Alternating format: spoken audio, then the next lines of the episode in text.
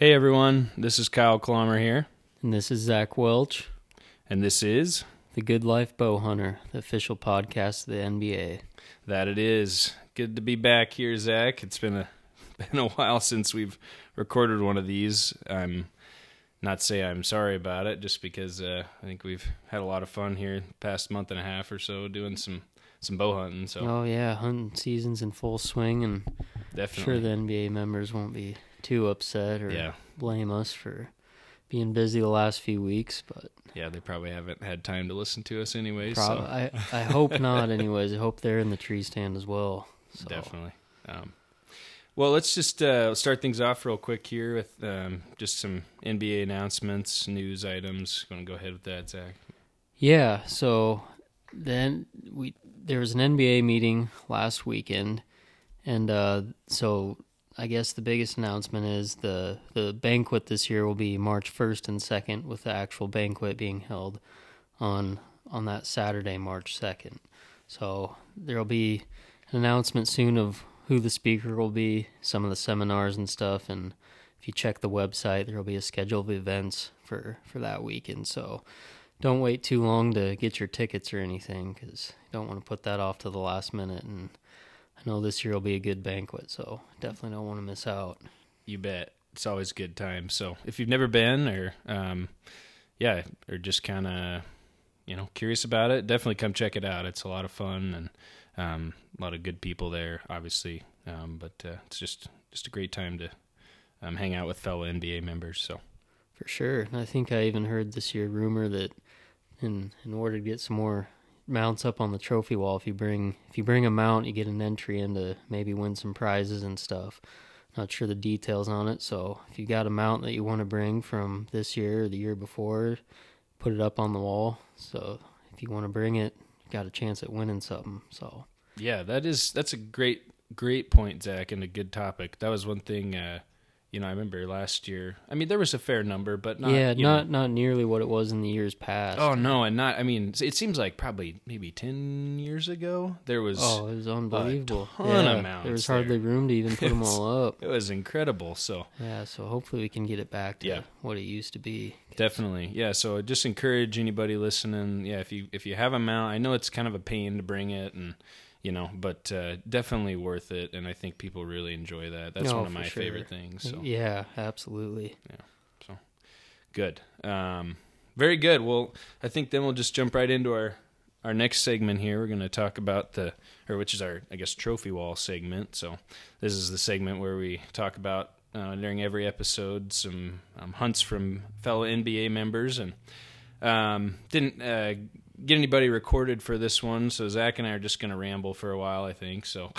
Yeah, but uh, I, I think uh, Zach was going to touch on. Um, I think his. I don't think we'd ever talked about your your second buck that he shot this year. no. Um, but uh, you want to just tell us about that? Go right ahead. But Yeah, so it was the third week of September, and I went home and actually spent that whole morning walking hills. And the first week of the season, I had kind of a run in with this. I mean, it was the biggest muley I've had a chance at in my life. I mean, he just had stickers and stuff all over the place. And I went out trying to find him. And I don't know how many miles I walked that morning. Uh, found some antelope, didn't find any deer. and I'm going, I'm just getting ready to go back to town. I was going to make it to town in time to watch the Husker game, hopefully and then maybe go back out in the evening. And I I run into him. He's like he was just bedded in the wide open. It's like I, I seriously must have just like went right by him. And he's bedded with another nice buck. And I decided I was going to shoot either one if I got the chance. And so I circled around, kind of got in position, and I came up over the hill, and they weren't there, and and uh, they ended up going into a blowout. And to make a long story short, I I was stupid. I rushed it and ended up blowing them out of there. Um, two really nice bucks, and so I left thinking, you know, okay, I've seen them twice, and they didn't spook too bad out of there. So I knew that if I went back in a couple weeks, they'd probably still be there. And I had my mind dead set on I wanted to put my second tag on mm-hmm. a muley. And that's even what I told my dad. I, I told him what happened, and I'm just like, I'm either gonna kill one of those muleys, or it's gonna have to be a really big whitetail. Yeah. One of those two. And So I, I was actually going to go back out that evening and looking for some muleys in a different area. Yeah. And my dad talked me into sitting in, in one of our tree stands. Where, Apologize for the dog noises. Go ahead, Zach. Sorry. I think they're done now. Yeah, maybe. But anyways, my dad talked me into getting into the tree stand that night. One my sister was going to be hunting in, and uh, like I said, I had my mind set on a muley and this tree I was going into. There were some decent bucks going by, and there was one five by four that was a respectable buck, you know, a mature buck, and he's like, "Well, I bet if he came by, you'd probably shoot." And I'm just like, "Uh, I don't, I don't know, you know." And it's always hard telling in trail camera pictures what they were. It's Yeah. like I'll decide if he comes in, and I still went to the stand thinking, okay, I'm I'm not shooting because I it's gonna have to either be enormous or or you know a muley, like I said. Yeah. And the stand I was sitting in was actually the stand I killed my first deer out of. Really? Yep, and it was the night of the Nebraska Illinois game, and it was just a beautiful evening, and I saw the most deer I've ever seen out of that stand in one hunt.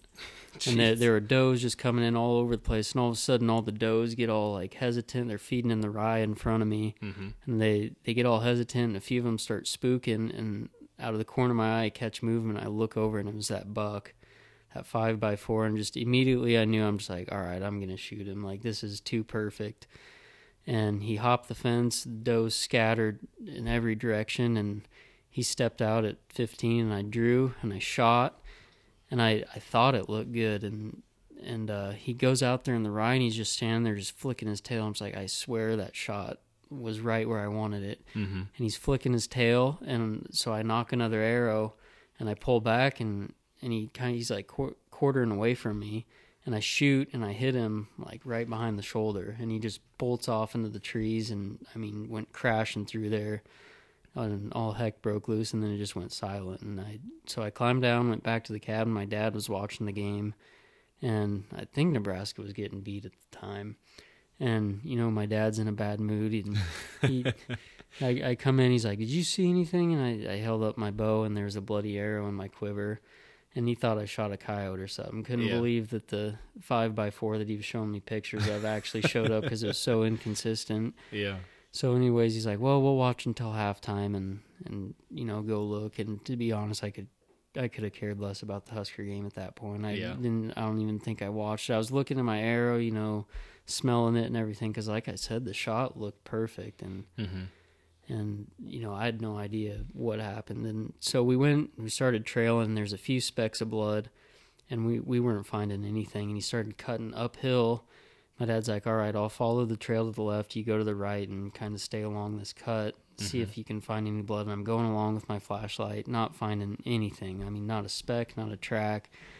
My, I see my dad coming down the hill with his light, and I was like, I was gonna tell him that we should back out and just come out in the morning. You know, I thought it was a good shot, but just to play it safe, we better come back. Mm-hmm. And he comes down and he goes, "Are you finding anything?" And I was like, "No, I I can't find a speck, a track, nothing."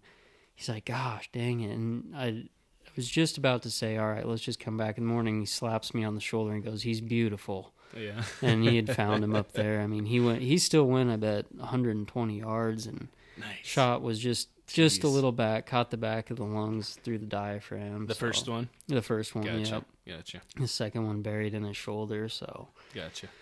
but yeah, it, it was it was a good hunt, and like I said, the conditions. I mean, it was just a beautiful evening. It was the stand I took my first deer out of, and Mm-hmm. it was just too perfect not to shoot him. So, Yeah. No, that's that's Yeah. fantastic. That's a that's a great uh, just a talking point. You know, we're going to talk about uh, well, blood trailings are kind of our informative segment for this week. We'll get to that in a little bit, but that's a g- excellent point that you made just about you know if you have that deer and uh, you have a, a chance to shoot him again.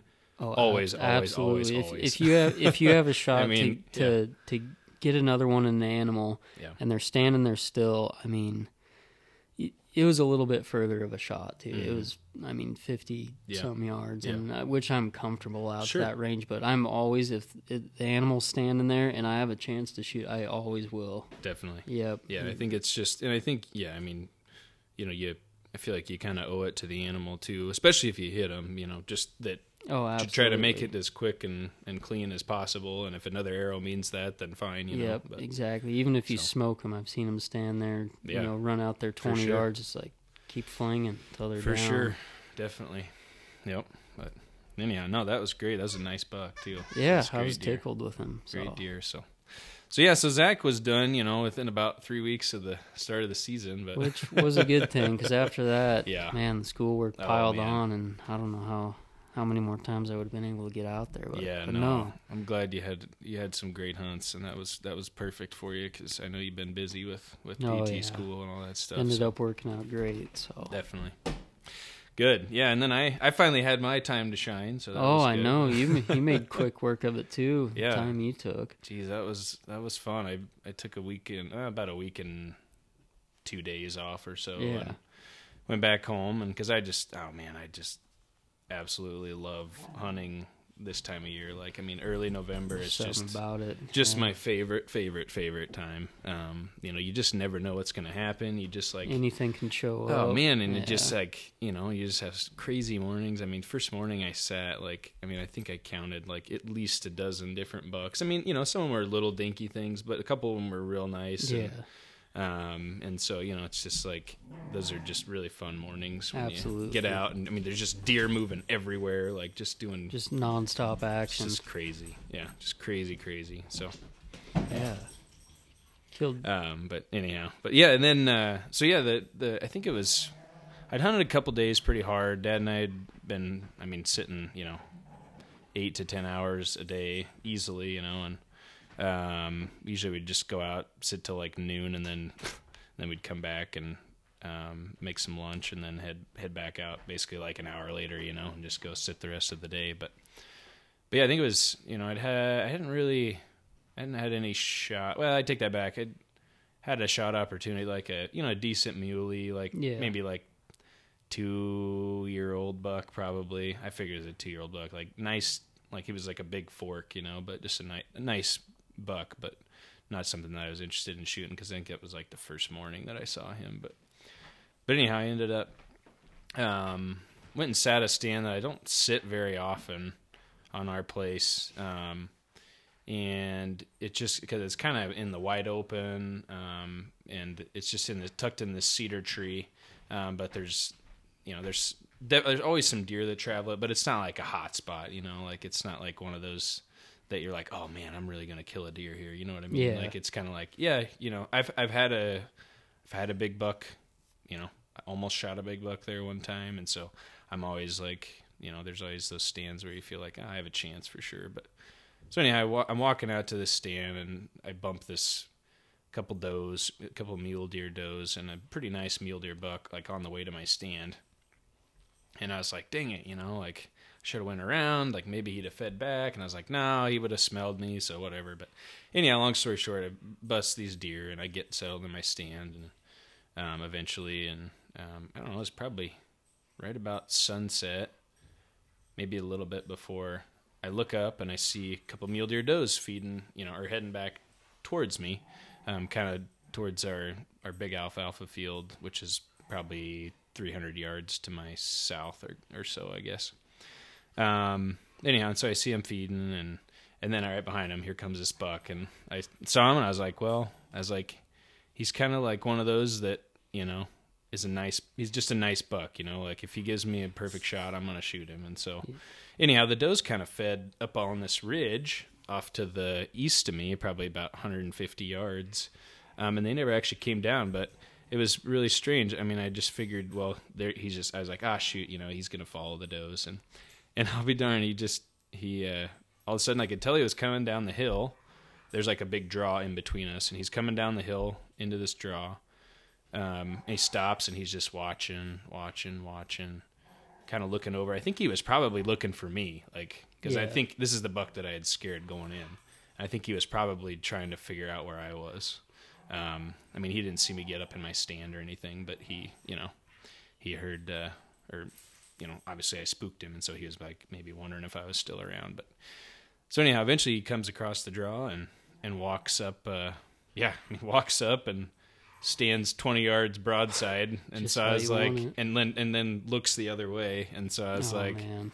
i was like well i Yeah. guess i guess this is happening and so i drew back and i mean it was just one of those shots where you just like the arrow goes and you're just oh man it just like was perfect you know? Like it Yeah. just just you just felt so good. Like everything felt good. Um arrows zipped right through him. I mean i could tell like within f- less than five seconds i mean he takes off less than five seconds his back end was already given out like you Oh, know? It was just like and uh yeah i mean he ran maybe 50 yards maybe. Really? And top piled up piled- right yeah, there. toppled over That's perfect. That's how you yeah. want it to go yeah. every time. It was just so. I mean, I'm standing there and and uh, you know watch him fall over. I was like, well, geez, that was pretty. Yeah. that was pretty awesome. and it's ironic too because so anyhow, well, I'll get to this in a second. But so on the way out, I was my dad and I were talking and um and I was like, man, it's been a long time since I've you know like had a deer like.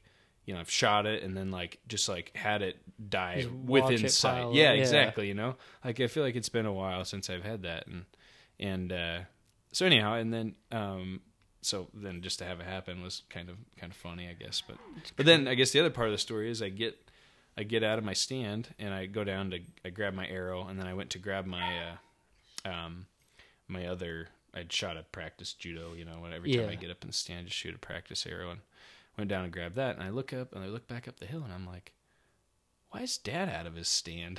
It's like it's it's just it's only sunset. Like it's like prime time you know? And anyhow and so he he he you know he does his we we are we have like a code whistle you know? If like, Oh, like a like a bob white quail. that's what we usually do. And so he, i hear his whistle and i just stuck my hands up you know? Like thumbs up you know? Like i shot a deer and i pointed over and he walks down the hill. He's like oh he's right there. But anyhow and then he he told me he's like well i shot one too i was like oh geez Oh, this no is way. awesome so so we go and and uh we went and got his first i guess but um he hadn't actually seen it go down but it was kind of like as it went out of sight he could tell He like could it tell was it was going down. yeah, it was starting Yeah. to fall so we walked i mean it was right there where he had seen it so That's awesome. so that was pretty cool. We hadn't, uh, I hadn't, I think the last time, or I'm sure the last time that we ever, you know, shot, both shot a deer on the same night was the night I killed my very first buck. no kidding. very first deer with a bow. Very first deer, period. Yeah. So, oh yeah, man, that's shot a- special. yeah, so that was pretty cool. I mean, that was, geez, what, I don't know, 17 years ago then, I guess, or something like Oh, that. but man. that's pretty neat Yeah, that's awesome. that was a really cool cool hunt and just a great experience and so yeah needless to say we had we had plenty of deer meat but Oh Um, yeah. Well, then you shot another one too. yeah geez and then uh, it was four days later i think it was no it was tuesday it was that was saturday evening and tuesday morning i went out because i was waiting for a south wind to hunt this other stand Yeah. that i had i'd put up a new stand because i'd seen a bunch of bucks going by this spot from a different spot that i was sitting and so i i thought i'm gonna put a stand up there i'm gonna wait for a south wind when i get a south wind i'm gonna sit it so i got a south wind and i don't know probably about 10.30 I look up off to the south of me. Here comes this buck, and I knew right away. I was like, I'm shooting this one. I had actually seen him, and I'd had him at about 50 yards um, on the Friday before, um, but I couldn't. I, I just didn't feel comfortable. He was he was he was walking, and it just Yeah. it just wasn't a good situation like to be trying to shoot that far. And I and I you know I was like, if I try to stop him, then he's going to be alert and trying to shoot an alert whitetail at 50 yards. That just sounds like a bad idea Yeah. for the for that specific scenario. But so anyhow, I decided uh, I'm just going to pass, and so I did. But but anyhow, so I look at this, and this is the same buck is coming right down the trail, and so I'm trying. I'm sitting there, I'm trying to decide, well, which you know, which side of the stand is he going to come on here? Because he could go on the he could go to the west of me, or he could stay on the east side.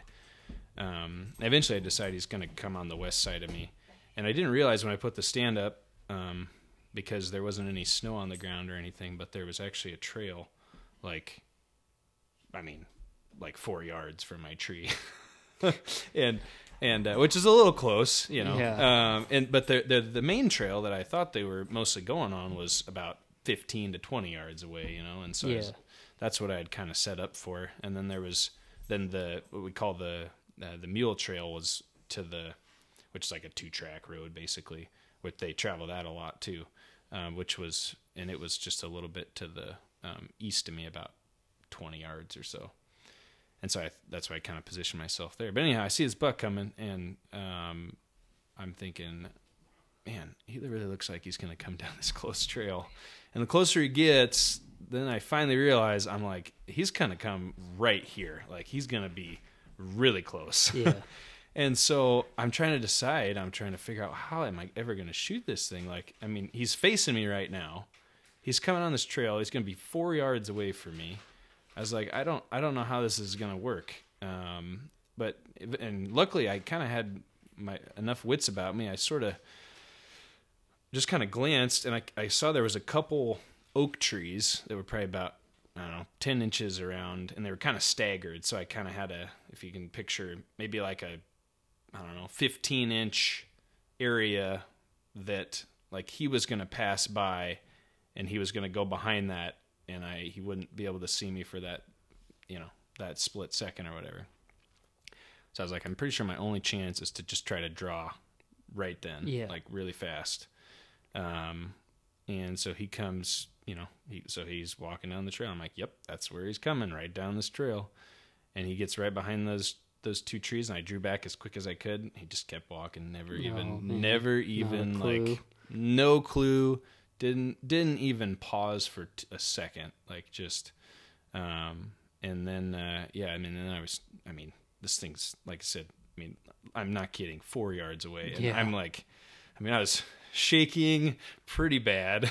I Yeah, I trying can to. I mean. I was just trying to keep my composure enough to, to, and I was like, okay, pick a spot, pick a spot. But like my legs are, you know, I mean, I was already cold. I mean, it was a pretty Yeah. cold morning. You know how you get like you get cold and then you Get start shaking, yeah. and then anyhow. But I, I mean, then I put it right behind his shoulder. I mean, I didn't even stop him because he was so close. Right, It yep. just like. It was like almost. It was almost like shooting instinctively. It was just like he was so close that it just I mean, I, I don't even remember. Like, I don't even remember really.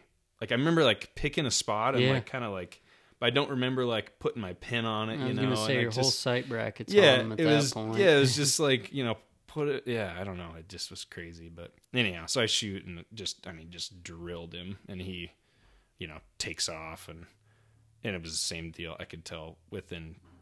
You know, less than five seconds, this deer's this deer's gonna Yeah. die within sight, and so he runs down and I mean, probably ran like 50 yards, like I said, and just he just stops, and then he just kind of like I could see his like back legs starting to go out, and and he just topples over right there. So Oh, that's so awesome. that's pretty cool. But yeah, he's a nice deer. oh, though. he's a stud whitetail. yeah, Yeah. pretty pretty cool buck. I, and just to like I don't know, it, it was just really satisfying because you know I mean you know how many times like I don't know like I don't know how many times like I've oh man they're you know they're all moving over there you know like I'm gonna I'm gonna move my stand over there you know Yeah. and so you move your stand over there and then they move you know or then you don't see them or or then they move where you were before or, you know it's just like it's like a game you know and but but it was just really like to to like sit there and the stand that I did for two days and to watch so many bucks come by this spot. I'm like, I gotta put a stand there. Somebody's gonna come by there. And so I did, and then yeah, just to get a shot at him was that was pretty Oh yeah. pretty cool. So Absolutely. pretty pretty fun. I mean, geez, that was within the matter of four days, and I was then say pretty action packed week. yeah, and then uh, I mean, then I had a lot of work to get them all taken care of. But we luckily I'd already had the mule deer pretty much taken care Oh, of. yeah. So, but so then I yeah got the whitetail, and to top it off, I was pretty much sick the entire time I was hunting. So I know. I remember I talked to you on the Oh, phone. your, man. your voice Yeah. sounded like you'd definitely spent a week in cold Yeah. weather. Could tell you weren't feeling too well, but yeah no, and that's you know it just is. I guess you just got to do what you got to do. you know? Exactly right. It's like, I mean, it's only November first through the fifteenth only comes you know once a year. once so a year, yeah. just got to make do with, with get what you get get. sick and suffer through the pain to, I for the reward. yeah, It's always worth it. yeah. So anyhow, so it was it was a lot of fun, man. I just felt pretty uh pretty blessed to just I mean anytime to I mean to shoot one deer and you know in a week's worth of hunting with a bow is you know Absolutely. it's pretty And pretty special and to to shoot two. yeah it's just Yeah, crazy. So anyhow, yeah, that's awesome. so I'm done blabbing now, but that was that was that was my my uh my hunting season. That was pretty pretty awesome. So Oh, absolutely. But uh, anyhow, um, I guess uh, we'll move on to our next segment here, unless you have anything else to add, I, Zach. or- I don't think I do. Okay. Um, I'm gonna keep talking, I guess, for a minute because I gotta um, get over the recipe of the podcast. This is a recipe that I've made several times now, um, and is makes excellent, excellent chili. And I know everyone has their own chili recipe, and that's fine. And but I'm just telling you, give this one a try sometime because I'm telling you, it is really, really good. Um, and I mean, I yeah, I it's like one of those that you you look forward to having leftovers of, you know what I mean? Like, cause it just like, it's just so good. But anyhow, um, so I'll just run through it real quick here. Um, and if you need a pen and paper, um, handy, um, go ahead and do that, or you can rewind and, and, and record it. But anyhow, um, so for the venison chili, so you're to one to two pounds of ground venison. I use a chorizo that, that we make.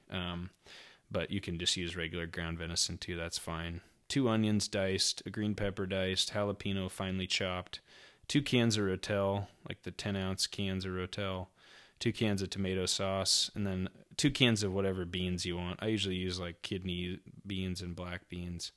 And then I think this is kind of the key with this recipe is this the spices. Um, there's two tablespoons of cumin. There's two tablespoons of chili powder and then one teaspoon salt, half a teaspoon of cayenne pepper, half a teaspoon of paprika, and then uh then just kind of add water as as you, for whatever kind of thickness you want. It calls for a cup of water, but I don't ever really follow that. So, um, but yeah, I mean, essentially, you know, brown the ven- brown the venison first. Um, then remove that. Do the onions, green pepper, jalap- jalapeno. Um, get those nice and soft, and then add the other stuff in there. Um, stir it all up, let it simmer for you know a couple hours or so. But so makes good, makes really good chili. Anyhow, and then I always put you know you can sour cream, cheese, uh, green onion, all that, the typical chili toppings, I guess. But anyhow.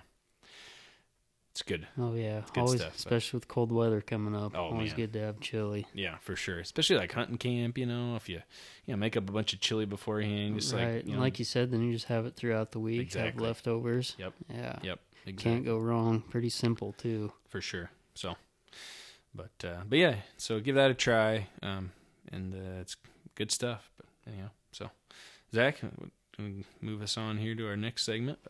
Yeah. So uh, before we start in to our to our main topic here, we'll talk a little bit about blood trailing, and uh, a lot of these are just you know obvious stuff, but uh, thought we'd touch up on it since it's the middle of deer season. And It's fresh in our minds, Definitely. and uh, so I guess we'll start out by by uh, saying the first thing you need to do is watch the deer when you shoot it. You know, its body language is is going to tell you everything Definitely. you know if it if it kicks when it when you shoot it obviously you know it's you probably smoked it and and uh you know you watch the deer's body language if he's hunched up if he goes out there and like we talked about earlier mine was flicking his tail you Yeah. know kind of hunched up out there it's probably telling you it's a gut shot Yep. so your first thing is watch the deer you know if he if he takes off you know bolting through the trees after you shoot him and he jumps and kicks you probably smoked him and Yep. uh yeah so the second thing is your arrow examination.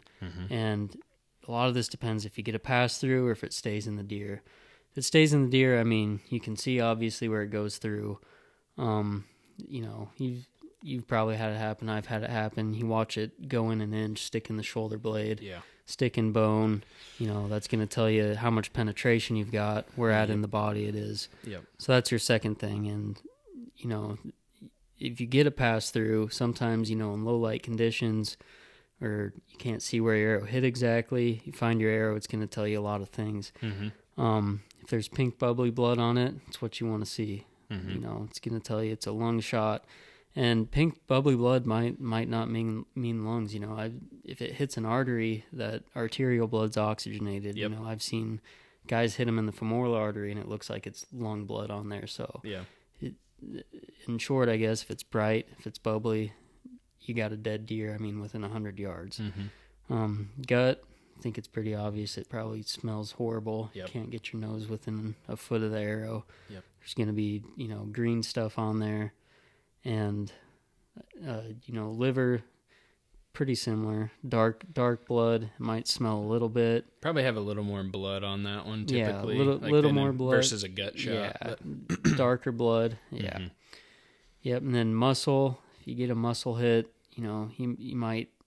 I mean, I I've seen dark blood on it. I guess it depends. Yeah, You know, I've seen so many different. No, I mean, I, yeah, I just I feel like you know you brisket or you know through the back straps if you hit low or high. I mean, you can. I feel like that arrow can look like so many different things. But um, the one thing I've for sure find is if you got a lot of fat on your arrow, Yeah, seems like that's pretty telltale for.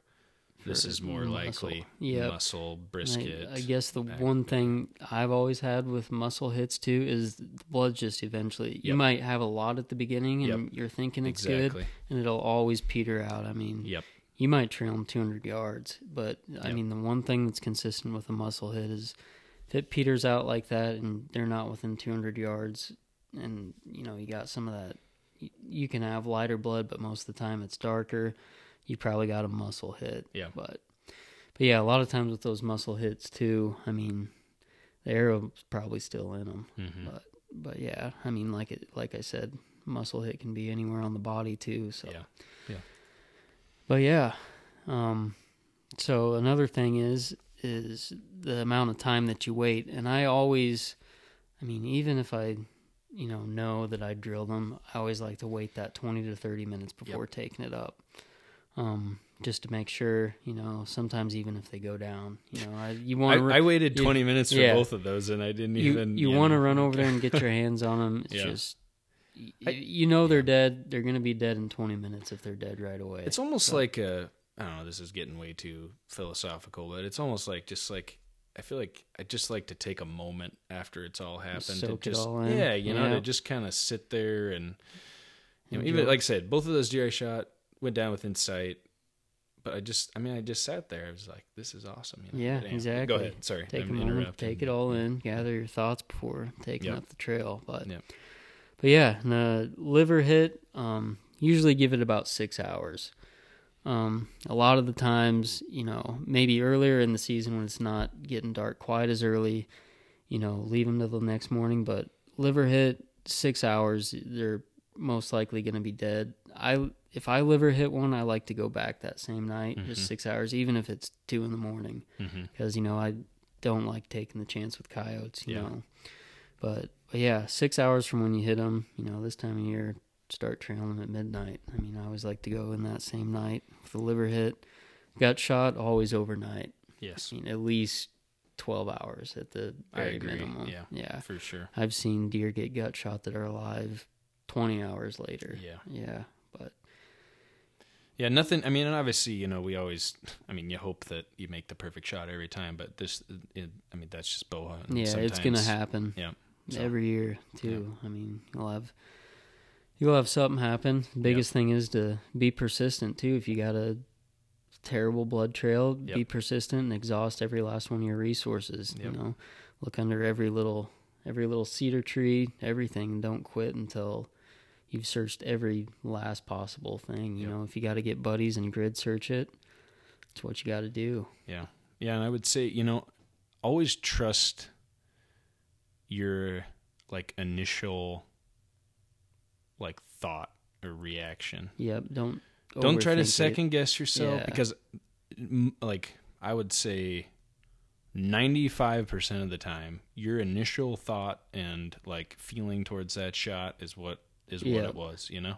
Like Yep. if you think it was good, it was good. If you think it was bad, it was probably bad, you know? But- you, even deer that I've hit good, I've noticed that like right away it's like, yep, I smoked him. You Yep. sit there sometimes and you start Yeah. thinking about. You walk back to your pickup know. to get your light. It's like, gosh, but maybe. yeah, was it what, uh, yeah, did, I, did I low or high or yeah. was it where I thought or yeah, no, Yeah, it's just, just- it's funny how we do that. Oh, but- I know it is, but And the other thing I would say too, sorry, to- but one more thing I was just thinking, Zach, because this um, is sometimes just weird stuff happens, man. Like, oh yeah, I mean, I remember. So this is a crazy story, but I'm, I'll just gonna briefly tell it really quick. But um, three years ago, I shot a buck in November, and quartering away, thought the arrow looked perfect. Like, shot, arrow stuck in him. I figured perfect. He's it's through the other side. You know, probably buried in his opposite shoulder. Took off. Watched him. Um, you know, kind of marked where he went into the trees. Um, and then my dad and I we spent the next like I don't know four or five hours to um like trying to blood trail him. Finally, I mean, eventually, like we, we ended up finding him that you know within about five or six hours. But the, the reason I'm telling the story is because um, when I went to gut him, um, that arrow entered no part of his abdomen or his chest cavity. Basically, what happened was the broadhead deflected off of his rib and went up the side of his rib cage into his the same shoulder that I Oh wow.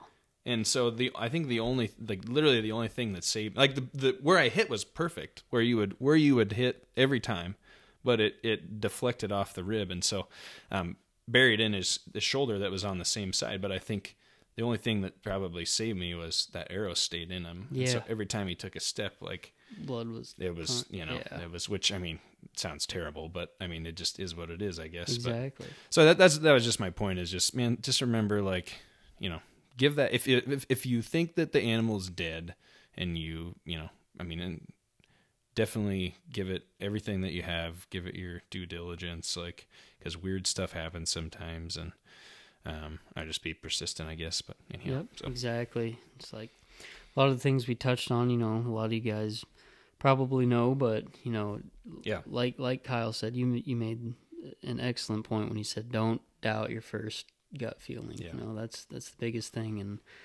you know, bringing your buddies to help with the blood trail. I Mhm. mean, always nice to have a second set of eyes or third pair of eyes, but definitely. yeah, absolutely. Definitely. Um, perfect. Well, I think we're uh, we're ready for our main event here. We're gonna get uh, we have uh, Jake Downs is gonna be on with us this evening. Um, we're gonna we're gonna get him on here in just a second. Um, but uh, give him a call and we'll get right back with you in just one moment here, guys. So, all right, guys. So we've got uh, we've got Jake on here. Okay, now we're rolling. Okay, sorry, I had a little bit of technical difficulties there, but um, so we've got Jake Downs on here for our uh, main event here this evening. Um, Jake, would you just go ahead and introduce yourself? Just tell us a little bit about uh, about you, and yeah, we'll just go from there. So, Sure. Um, yeah, like you said, my name's Jake Downs. Uh, I'm an electrician here in Nebraska. I live uh, in the, the northwest corner in the panhandle of Nebraska. Um, and I'm just, uh, I don't know, I'm a family man, a hunter, and a electrician now and then. So, in that order, I guess. But, yeah, that's about it. So, awesome, man! And you're a you're a bow hunter too, right? No. yeah, yeah, pretty much uh, strictly a bow hunter. I like to shoot coyotes yeah, with nice. a gun, but uh, yeah, I'm pretty much a a bow hunter. Usually, I hunt with a stick bow. So, Yeah, um, yep, it sounds like you had a busy evening this evening. yeah, oh yeah, I, I dang near forgot about you guys. Um, not my, I have a pretty poor memory, but uh, my uh, I decided to take my wife and my uh, two and a half year old out and, and sit in the blind and hope to catch a deer. Um, and uh, we ended up having some pretty good luck right at. We didn't. I didn't really honestly think it was going to work. My my little one was being pretty quiet, but uh, uh, we were sitting in an old uh, um, grain shed right along a wheat field, and the deer were crossing.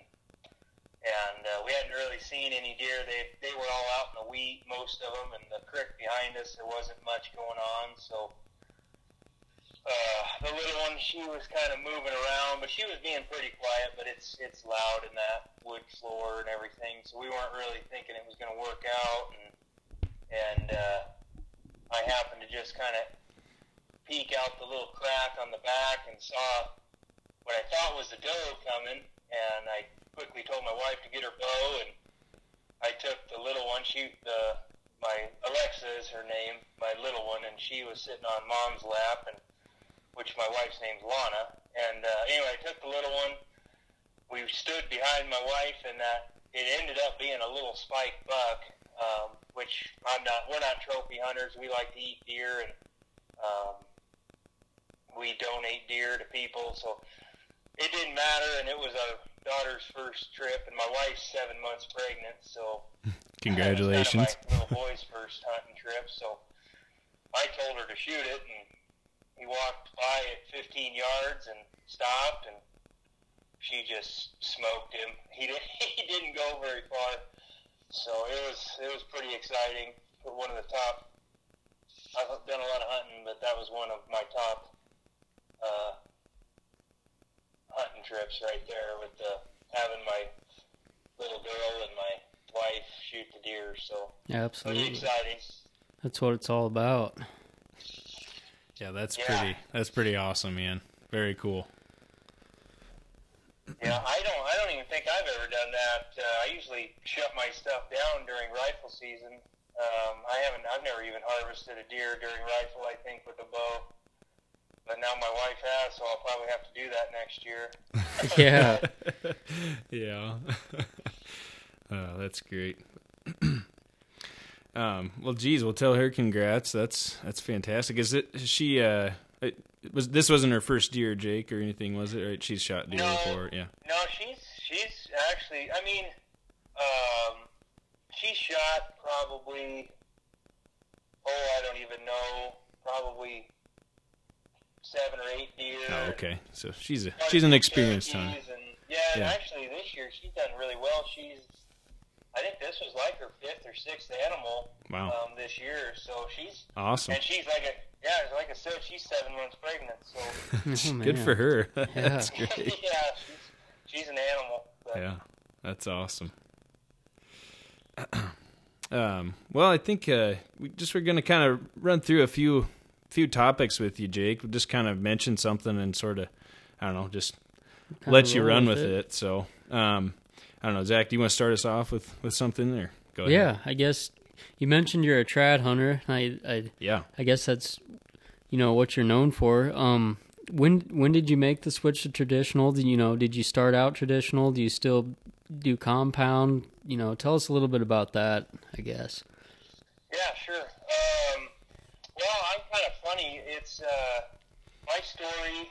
Um, you know, I started out like everybody when I was a kid. My dad had an old bear recurve, um, and I shot that a little bit. Um, shot my first deer with a compound without sights, um, just fingers and instinctive shooting, but with a compound. That's how my dad always hunted, so that's how I started. And then uh, when I was, I don't remember, I was probably like 16. I shot, uh, bought a Hoyt recurve and shot that for a while, and then it got hard, like it always does for yeah, everybody in the the trad life, you know. So I didn't give it up, but I bought a compound and sights and shot a little bit with that, and and then uh, just never was. Um, not that I wasn't excited about it, but I kind of just that instinctive shooting was always kind of my thing. So um, I ended up going back to, to a recurve, and I shot a deer um, with that. It's I don't remember when I shot that deer. I was probably like 18 years old or something. I can't remember, but um, ever since then I've just been hooked. Um, but I still, it's funny. I'm kind of opposite of some guys. Every, you know, like my buddy Aaron. He he. Uh, um, you know, he's a master with the compound, and so it's it's kind of like, ah, uh, he doesn't really want to dabble in it anymore because he's kind of out mastered it. But for me, I'm I'm horrible. Like I'm not that good of a shot with a compound. I mean, I I just picked one, uh, picked up a hinge release the other day and was messing with it, which I really liked, and it's just fun. Um, but I do dabble in compounds, but most of my hunting I do at the recurve just because I feel more. I honestly feel more confident with it in my hands um, in a lot of situations, but obviously Um, that's just because I'm not that great of a shot with a compound yet, but uh, that's kind of my story. I kind of I'm a little opposite of most guys. Most guys start with the compound and move over. I'm kind of backwards. I'm kind of I switch back and forth now and then just just for fun, and it's kind of like my rifle. You know, I pick it up here and there just to get a little different feel, a little different hunting techniques. So. Yeah, that's interesting. Like you said, you, a lot of other guys, you know, are kind of opposite, kind of like your buddy Aaron, who have mastered compound and you know gone to traditional for a little bit more of a challenge, where you're more comfortable with your tradi- traditional. You know, you don't hear that very often. Yeah.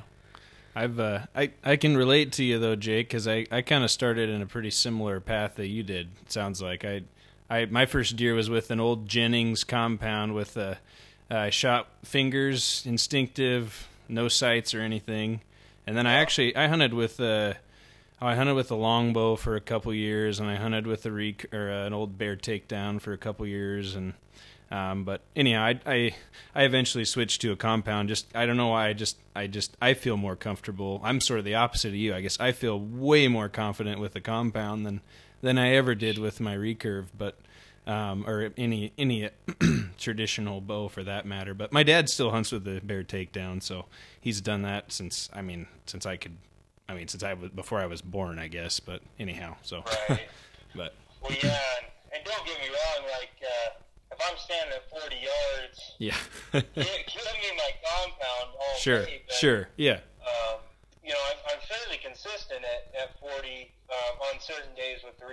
That's awesome. But Wow. it, it's impressive. it's more for me the way I've I've, I've learned to hunt. Um, I like to get close. Uh, even with the compound, I've only shot one animal past 35 yards with the compound. Yeah. Um, even my ibex in New Mexico, I shot that at like 28 yards with my Mhm. compound. Um, I just I like to be close. That's my style of hunting, and, and when you're close, I honestly think the recurve gives you an advantage. Um, Yeah. You know, you could Makes sense. It draws smoother, quieter. You can Mhm. half draw. So that's, I guess, what I'm saying as far as being confident. At the Sure. way that I hunt, it just it, it makes more. Uh, it's just um, a little more conducive to the way I hunt. But yeah, as far as you know, 40 and in, even 50 and in with the compound, it, you know, give me a compound until you hit 30 at least. Yeah. no, I I hear you, and I mean, obviously, everybody's gonna be, you know, gonna be different in, in how they feel about that and everything. But um, that was just, I I was just listening as, to you talk there. That was just some thoughts that I had in my head, I guess. But anyhow, so Yeah, that's cool, man. I don't. I haven't met too many people. Um, that was kind of the old school way of doing things. Uh, you know, fingers and no no sights, and yep, um, not too many people still do that. You know, I mean, it's a, it's pretty rare to run into somebody. They're either shooting a stick or they're shooting a compound with all the bells and whistles. So, um, yeah, but that was just how my dad always did it, and uh, it, it's a good way to do it. I mean. yeah.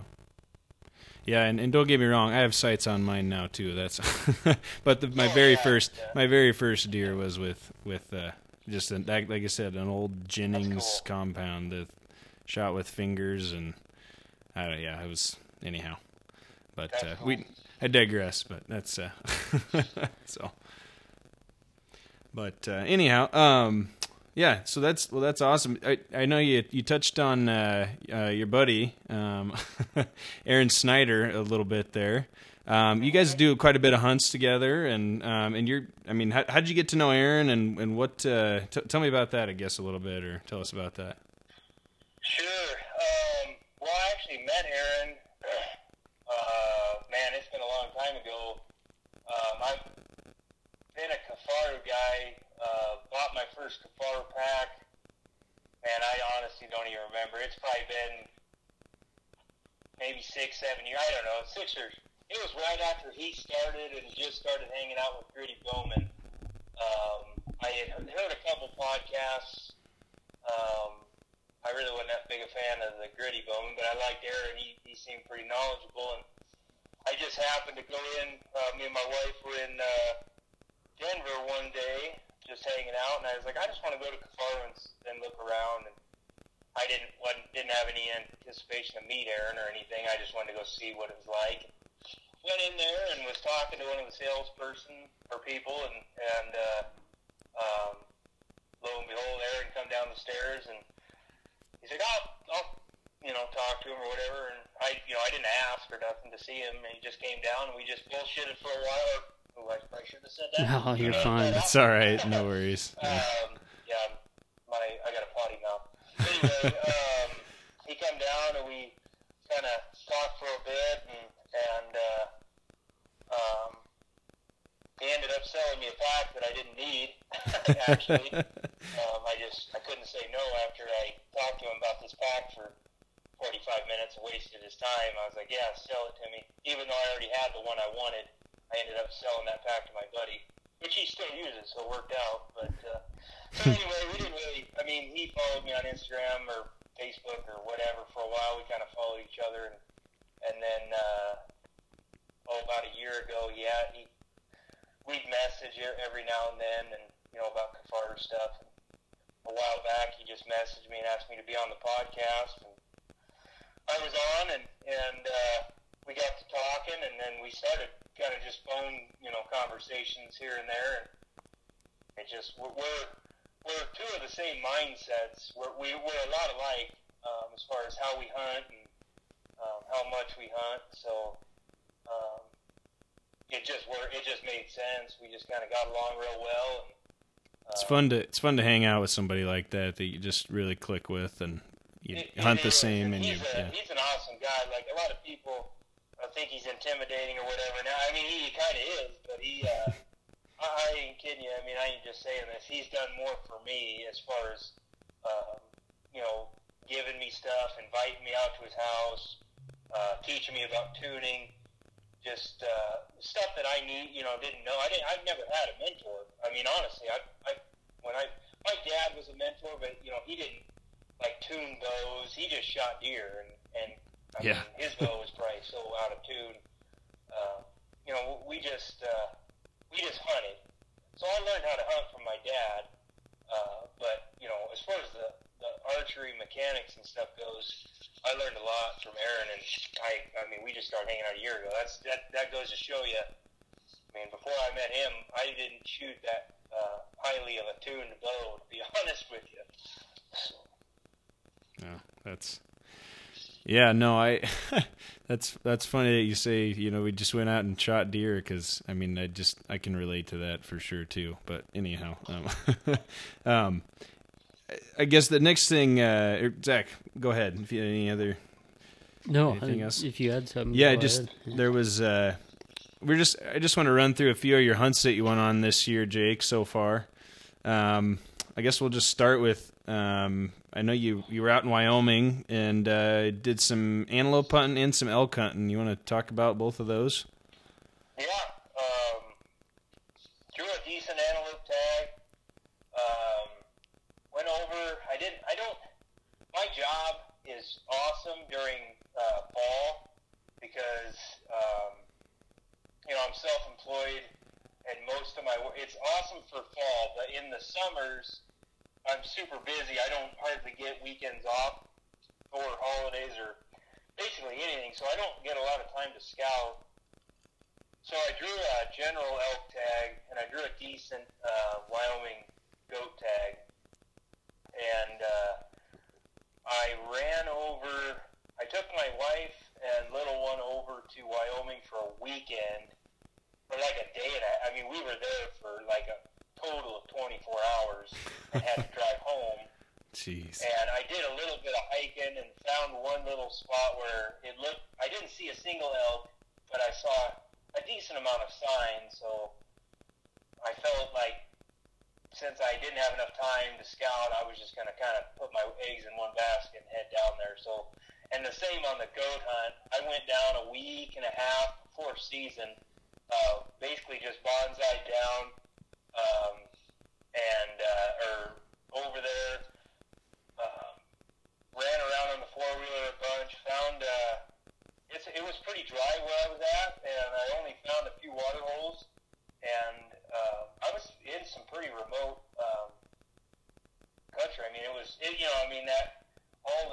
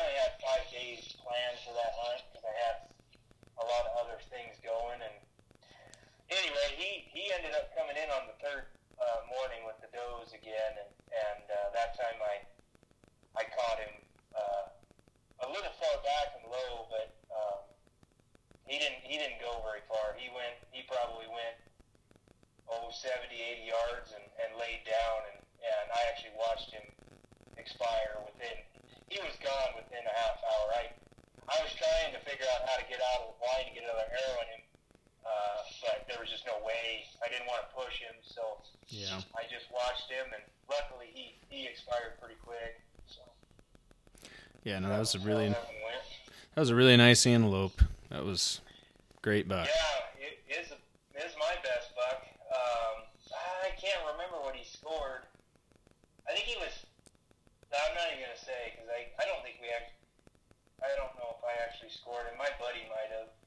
I gotcha. think he was high seventies. Yeah, I would, yeah. Um, I would have uh, put him around there. Like that, yeah. Yeah. hunter. I'm, uh, I mean, I like to shoot big animals. Don't get me wrong, but uh, I kind of black out now and then and shoot other ones. yeah. Uh... But uh, yeah, on the elk hunt, I guess um, I actually tried a different area first um, on a suggestion from a friend. Didn't have any luck uh, backpacked in a little bit for. I, I just overnighted in the area. Didn't find much for sign. Never been there. Didn't hear any bugling. Um, just decided it wasn't gonna work. So I just was like, well, I'll go back to that place. At least I know that there was elk there in the rut at some point because there was some rubs. And so anyway, I went back to where I had scouted and and. Uh, I spent four days there. Um, so I, I I actually shot my elk on the sixth day, and I was in elk. Oh, I once I found them, I was I, I kind of just stayed on them, and um, I really wasn't uh, backpacking at that time. I was just a day hunting from the road and moving my camp. Um, where I was at really wasn't that remote, um, but I found you know I found the elk uh, kind of where it wasn't like I said it wasn't super remote, but uh, didn't seem like anybody else was hunting. They were all just screwing around. So um, ended up uh, let's see that that bull. Um, what was happening? The there what it was is the rut was just getting kicked off. The herd was pretty good size, and all the raghorns. Uh, finally, the, there was about a three, oh, probably three twenty-ish bull, um, herd bull in there, and I just couldn't believe that, you know, and he was screaming like constantly screaming, but but all these raghorns were just hanging out with them, and I, I think you know nothing had come into heat yet, but on that last day, he. Uh, he, I think them cows were starting to, to rev up because he was kicking everyone's ass. Oop, I did it again. um, anyway, he was running running these raghorns around, and uh, um, it just worked out. I basically what I did is I just um, I was following the herd, and I could hear them, and uh, the herd bull was moving his cows up, and then he'd come back and run these raghorn, so I ended up glassing the the smaller bulls and just snuck into about I was probably 100 yards from them in this rock outcropping, and I just was. That's one thing I like to do with elk. I'm not much of a caller. I'm, I'm not very good at it. That's why I'm not a caller. Uh, but he, uh, um, I kind of like to just get as close as I can, just see if they make a mistake, and that's pretty much what this elk did. He, he. Uh, there was two two smaller bulls, and then a little bit bigger bull up on the hill, and then the the herd bull, and he ran the little bit bigger bull off, and then these two uh, raghorns that I was by, he come back and saw them, and they kind of seemed like they were between him and his his harem, so he kind of ran one of them, just smoked him out of there, and this other one come around the rocks and came closer to me, and I just happened, I didn't even know it happened, to be honest with you. I kind of just peered around the rock, and all of a sudden there was a, a bull, like, you know, 50 yards from me, and uh, luckily he ended up just walking up, and he walked by me. I, I had already raised the, uh, the farthest rock, and he walked, walked right in front of it, and the farthest rock was 30 yards, so he was about 28 yards, quartering away, and I shot, and I hit him about the last little maybe liver, but it it he was quartering hard, and it came out right behind his front shoulder on the far side. So I knew I had liver in at least one lung, which a one lung hit uh, elk is can be a, a bad deal. Um, but anyway, he he tooled out of there and then stopped. And the worst thing happened. That dang uh, herd bull came back and saw him and just started running him. And I was like, oh no. oh no. The blood trail was going to be pretty hard to follow. And he ran him up the hill, and then it was just dead silent. And uh, luckily, I actually kind of thought I heard um, not a crash, but just some some branches breaking, like something walking through the brush kind of quickly uh, off to on the other hillside. So I I just waited a while and headed up there real slow and just glassing, and I I actually ended up bumping him, but luckily I didn't bump him overly hard, and his buddy wasn't too far away, so he just ran up to the top of the hill and stopped, and that's when I could see uh, the arrow was still hanging out the other side of him, and it was uh, right behind the shoulder. So I thought, well, I'm just gonna back out and uh, leave him alone. And uh, he was dead right there the next morning. So. Awesome. Yeah, man, that's that's fantastic. I'm I'm still waiting for for the the elk hunt here one of these years, but I'm that uh, hear, hearing anybody talk about elk hunting just gets me really excited. So Yeah, That's awesome, man. It's always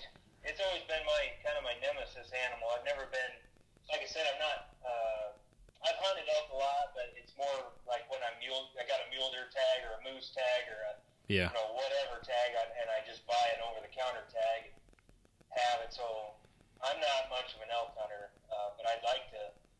That was really fun this year, going by myself, and and uh, um, it was just a, a lot of fun, and I learned a lot. So I'm pretty hooked on it now. were you were you doing some calling, Jake, or were you just kind of spot and stock mostly, or how are you approaching it? I, I did a little bit of calling. Actually, uh, I called that herd bull. I bugled him to uh, about 45 yards, uh, and I would have shot at him, but he was he. What he did um, is what happened is he. I s- what I I basically I was just shadowing the herd. I was just kind of following them and trying front of them or trying to make them uh, you know, when they would feed in the in the uh, open spots, I would try to get out in front of them in the trees, and it almost worked a couple times.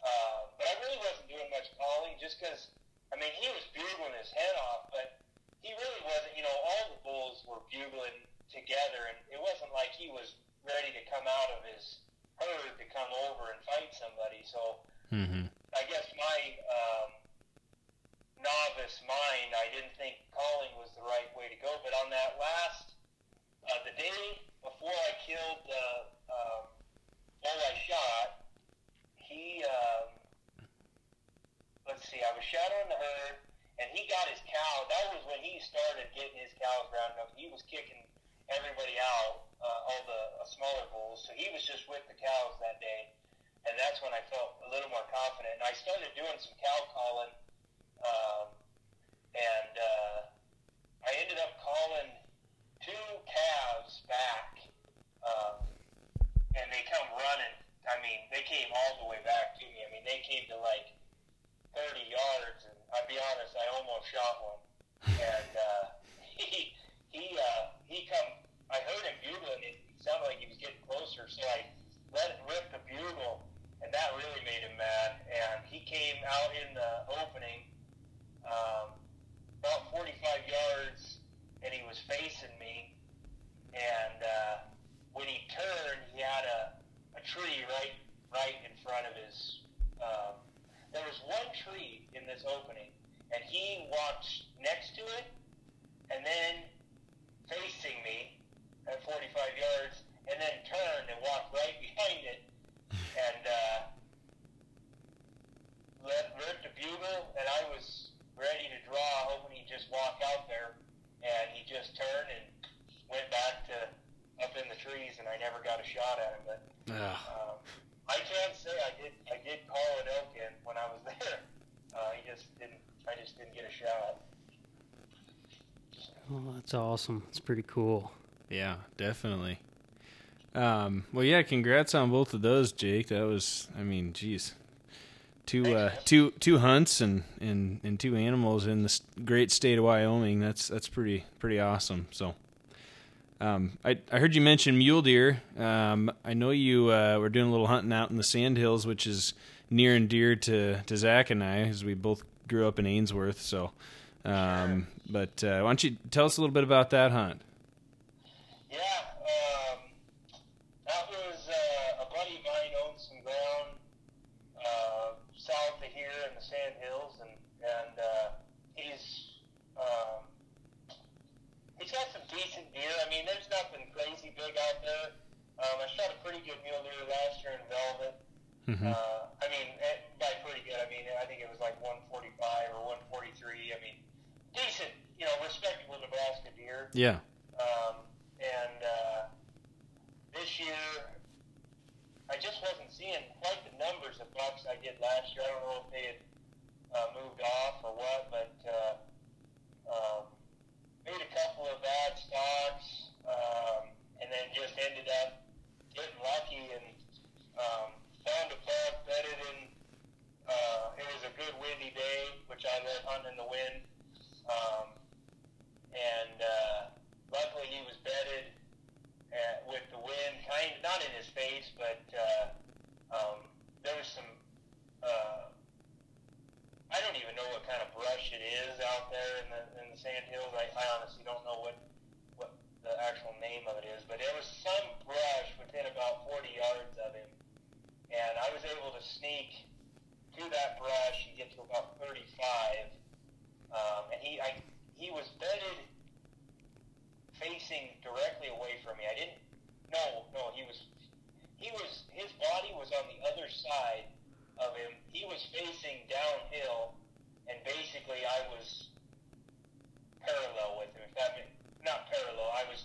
If he looked straight away from his body, he'd be looking at me. But the good good thing was I had the the brush was all moving with the with the wind, so I I felt confident where I was, and I, I just thought I'd just sit on him until he got up and uh, moved, and uh, it, I don't know, it worked out perfect. Other than the shot, he um, actually I wasn't there probably 20 or 30 minutes, and he went to stand up.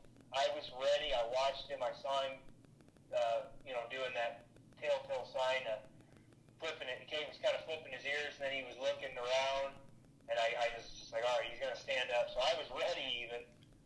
He stood up, turned broadside, and looked directly away from me. And I sent an arrow directly over his back. and, uh, we've never done that, so that's interesting. But no. I said we've never done that, so no, I'm just kidding. Yeah. Yeah.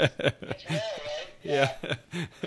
No. well, I must have missed him so bad. He hardly he jumped at the shot and ran over about 50 yards and kind of looked back at his bed, but he didn't look at me. Um, he was just kind of he heard something mo- fly over his back, and he just hmm couldn't figure out what it was. So he didn't even get scared.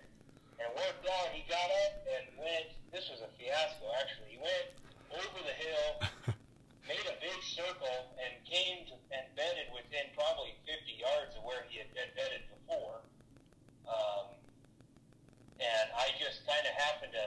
I just went to where he went over, and and looked for him and didn't see him, but I saw that the draw was going down towards kind of going around. It was just a, a knoll that went kind of around. So I just eased to the top of it and ended up catching antler tines moving and uh, crawled up top. And he was, oh, he was probably only at that point, he was probably 25 yards from me, but he was facing directly away from me. And uh, I was going to shoot him there if he would turn, and he didn't he laid back down right there. So I decided the wind was actually in my face. It was blowing directly from him to me. So my thought was I'll go around him and come up the back side of him, and it'll be just perfect. And, and he was bedded pretty close to the top of the sand uh, embankment.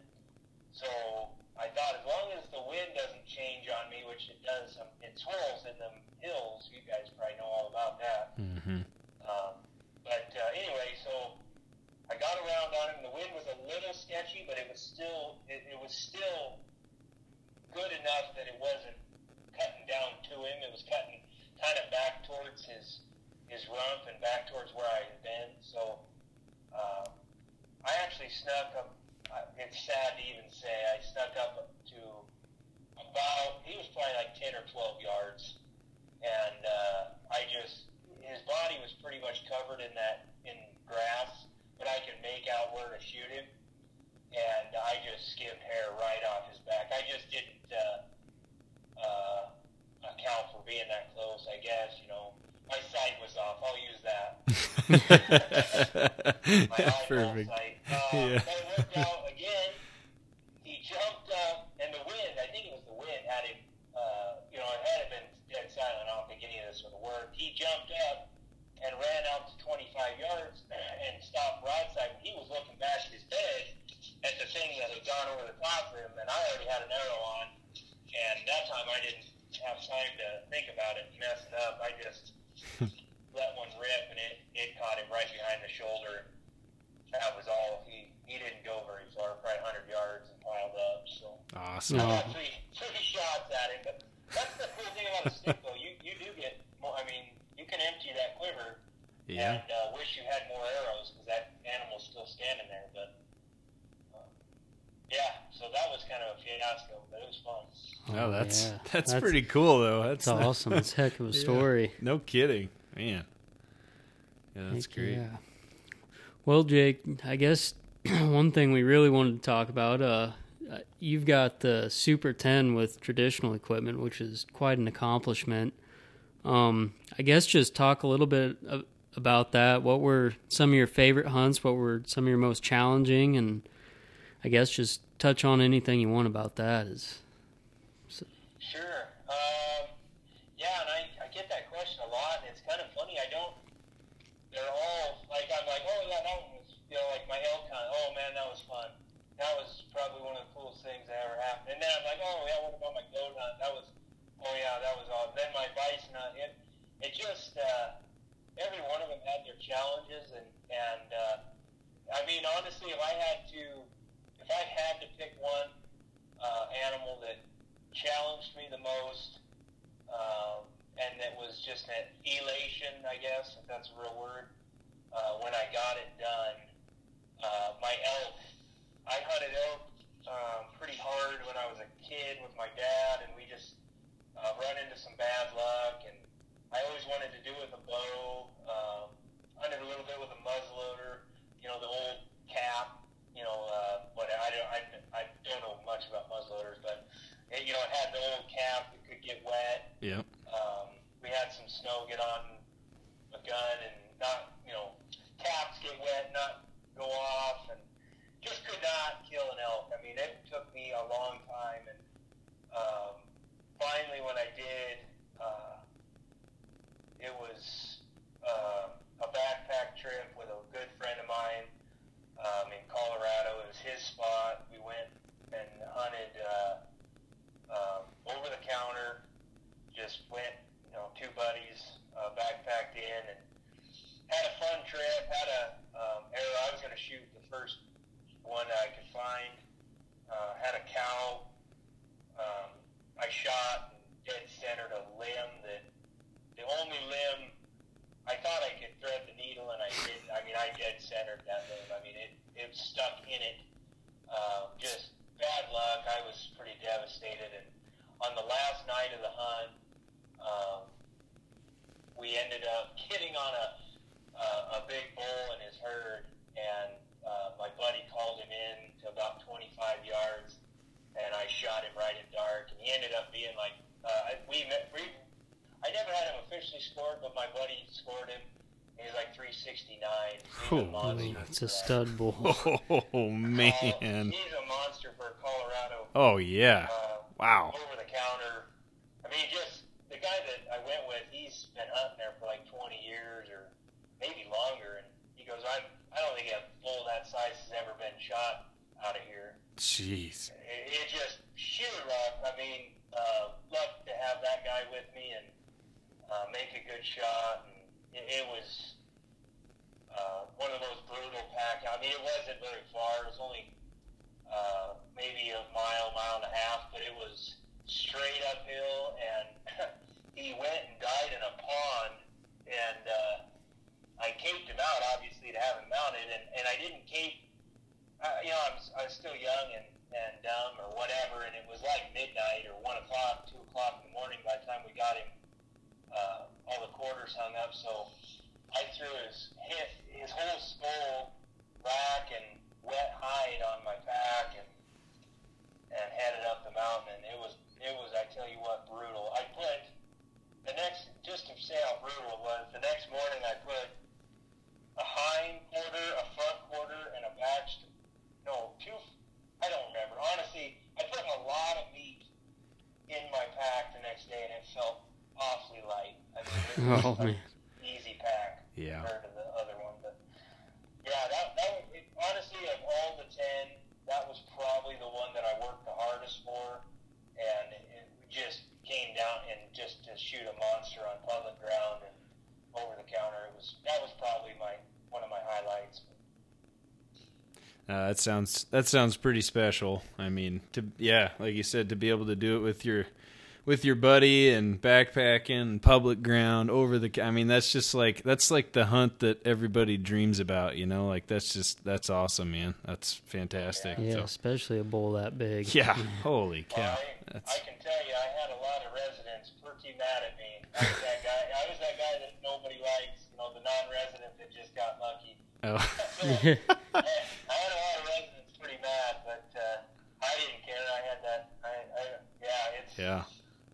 Uh, it was pretty awesome. But Absolutely. Yeah. as far as um, you know, uh, the other hunt that it probably challenged me the most, uh, the second most challenging, I would say, is my goat hunt. Um, it wasn't physically. It wasn't. It was. I mean, I'm not saying. I'm not taking anything away from it. It wasn't not physically challenging, um, but it was um, pretty mentally challenging because it, it cost a lot of money, Hmm. and it was the first, first and only hunt I had done of that caliber at the time, and uh, um, I just, you know, they had a you know wound loss policy. Um, so I wanted to get close, and we got rained out. I spent, oh, I don't, I think I spent two nights in a tent, um, two nights, a day and a half, I think, uh, weathered in a tent, and then uh, finally got, and we got weathered in in town before we could fly out. So I had, I had lost like three days of my six or seven day hunt. Um, I mean, it was mid hunt by the time I actually got up on the Alpine. And where where was this at, Jake? Uh, that was in uh, Alaska. Okay, Cordova, sorry. Alaska. Okay. Okay, go ahead. The- Oh yeah. Um, so that that hunt was it was fairly uh, mentally challenging just because of the. Um, and I I'll be honest, I don't really like heights that much. I mean, I'm not too chicken, but you know, I didn't really want to uh, traverse a, a, a straight up cliff or anything like that. I mean, I, I just, you know, I'm a father or whatever. I kind of worry about not coming home to my kids, I guess. Yeah. And uh, I didn't really want to do that. And luckily, I didn't really have to. Where we were hunting them, um, there was some cliffy stuff, but we were kind of staying out of it.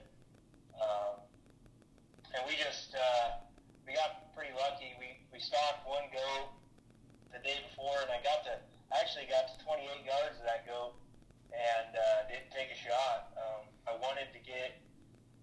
I thought I could get closer, to be honest, and, and he busted me. But um, I wanted to get to 20 yards. My goal was the first few days I was going to stick to a 20 yard minimum uh, because I just didn't want any chance of a, a bad arrow. And then after that, I was going to, you know, move it out to 25 or 30, whatever. But uh, um, kind of boogered that one up. And the next day, we spent some time looking for some goats um, that we had seen the night before, and uh, just ended up finding three goats up on a hill, or well, they were basically across the. We were on one ridge, I guess, of this mountain range, and then it was uh, kind of a drop valley um, with some chutes going down it, and then a, a valley, and then back up, and then it kind of curved around, and then it was a real steep, gnarly, nasty, um,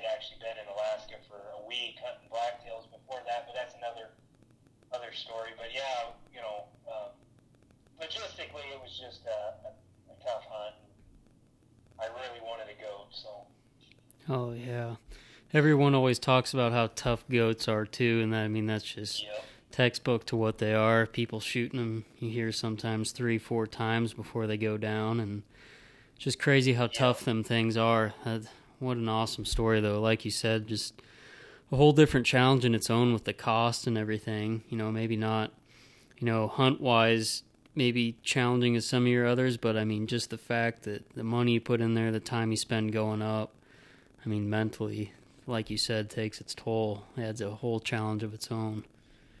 Yeah, it does, and and I have a lot of guys ask me about um, goat hunts or you know going on some of these expensive hunts, and, and I'm all for guys doing that, but um, some of the guys that are asking me really haven't even done a, any. Um, you know, they've done some minor. You know, they've hunted like whitetails and stuff like that, and then uh, they'll. Um, I don't even know if some of them have gone on any guided hunts, and I'm, I'm like, you gotta walk before you run. You know, I didn't just go goat hunting. I mean, I, I hunted the first, probably the first, well, the first guided hunt I went on was the cheapest black bear hunt you could go on in Idaho. I didn't even see a black bear. Um, had a great time. The guide was awesome. We still talk, uh, but just didn't have much luck. Um, but you know, you, you work up, and when there's money on the hunt, it does. I'm not gonna say it takes away from the hunt because you got to just kind of let that go. Um, and that's what I've got to the point where if I spend money on a hunt, I'm just that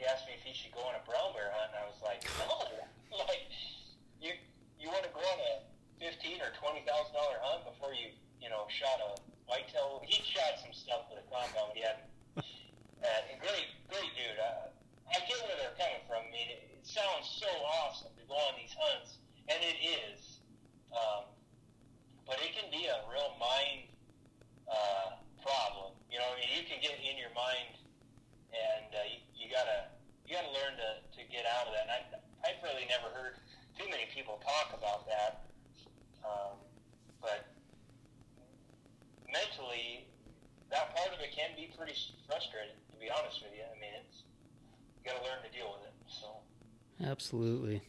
Yeah, Yeah. you know, put money into something. I always look at it as, you know, it's something you love to do. Yep. Just let the money part go. It's hard not to think about it. Yeah, I, I remember back to uh, whenever I think about spending money on hunts and not coming home with something, I always think about when I had a when I was going to good old Chadron State College once upon a time, and I had a macroeconomics class, and I remember them talking about sunk cost, which is essentially just like you just you when you pay something up front, it just you you can't worry about it because it's just it's gone. Like it just Yep. it is what it is. So you just as well just enjoy it, and you know. So I don't know. I just I, I can I can uh, I can relate um, and and and definitely see where you're coming from there with just but the you know that being the mentally taxing side of that, Jake, and that's a that's a good good uh, it's a good point and something that uh, I don't know. I guess you don't you you wouldn't necessarily think about until you were in that situation as much. So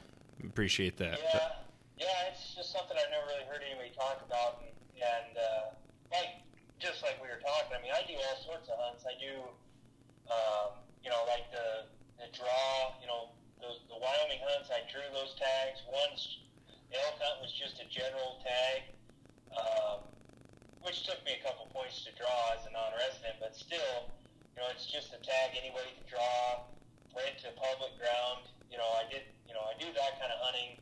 Uh, then I'll go like uh, a couple weeks ago. Me and Aaron were hunting in Texas. Um, you know, but you know, buddies. Uh, well, it's a friend of Aaron's, but now he's kind of a buddy of mine. Uh, great dude. You know, it's he's he runs an outfitting deal. Um, so I'll do stuff like that, and then these adventure hunts that cost some money. I mean, I, I like to hunt, and I like to hunt different species, and I, I just enjoy all of it. So, um, you know, it's it's.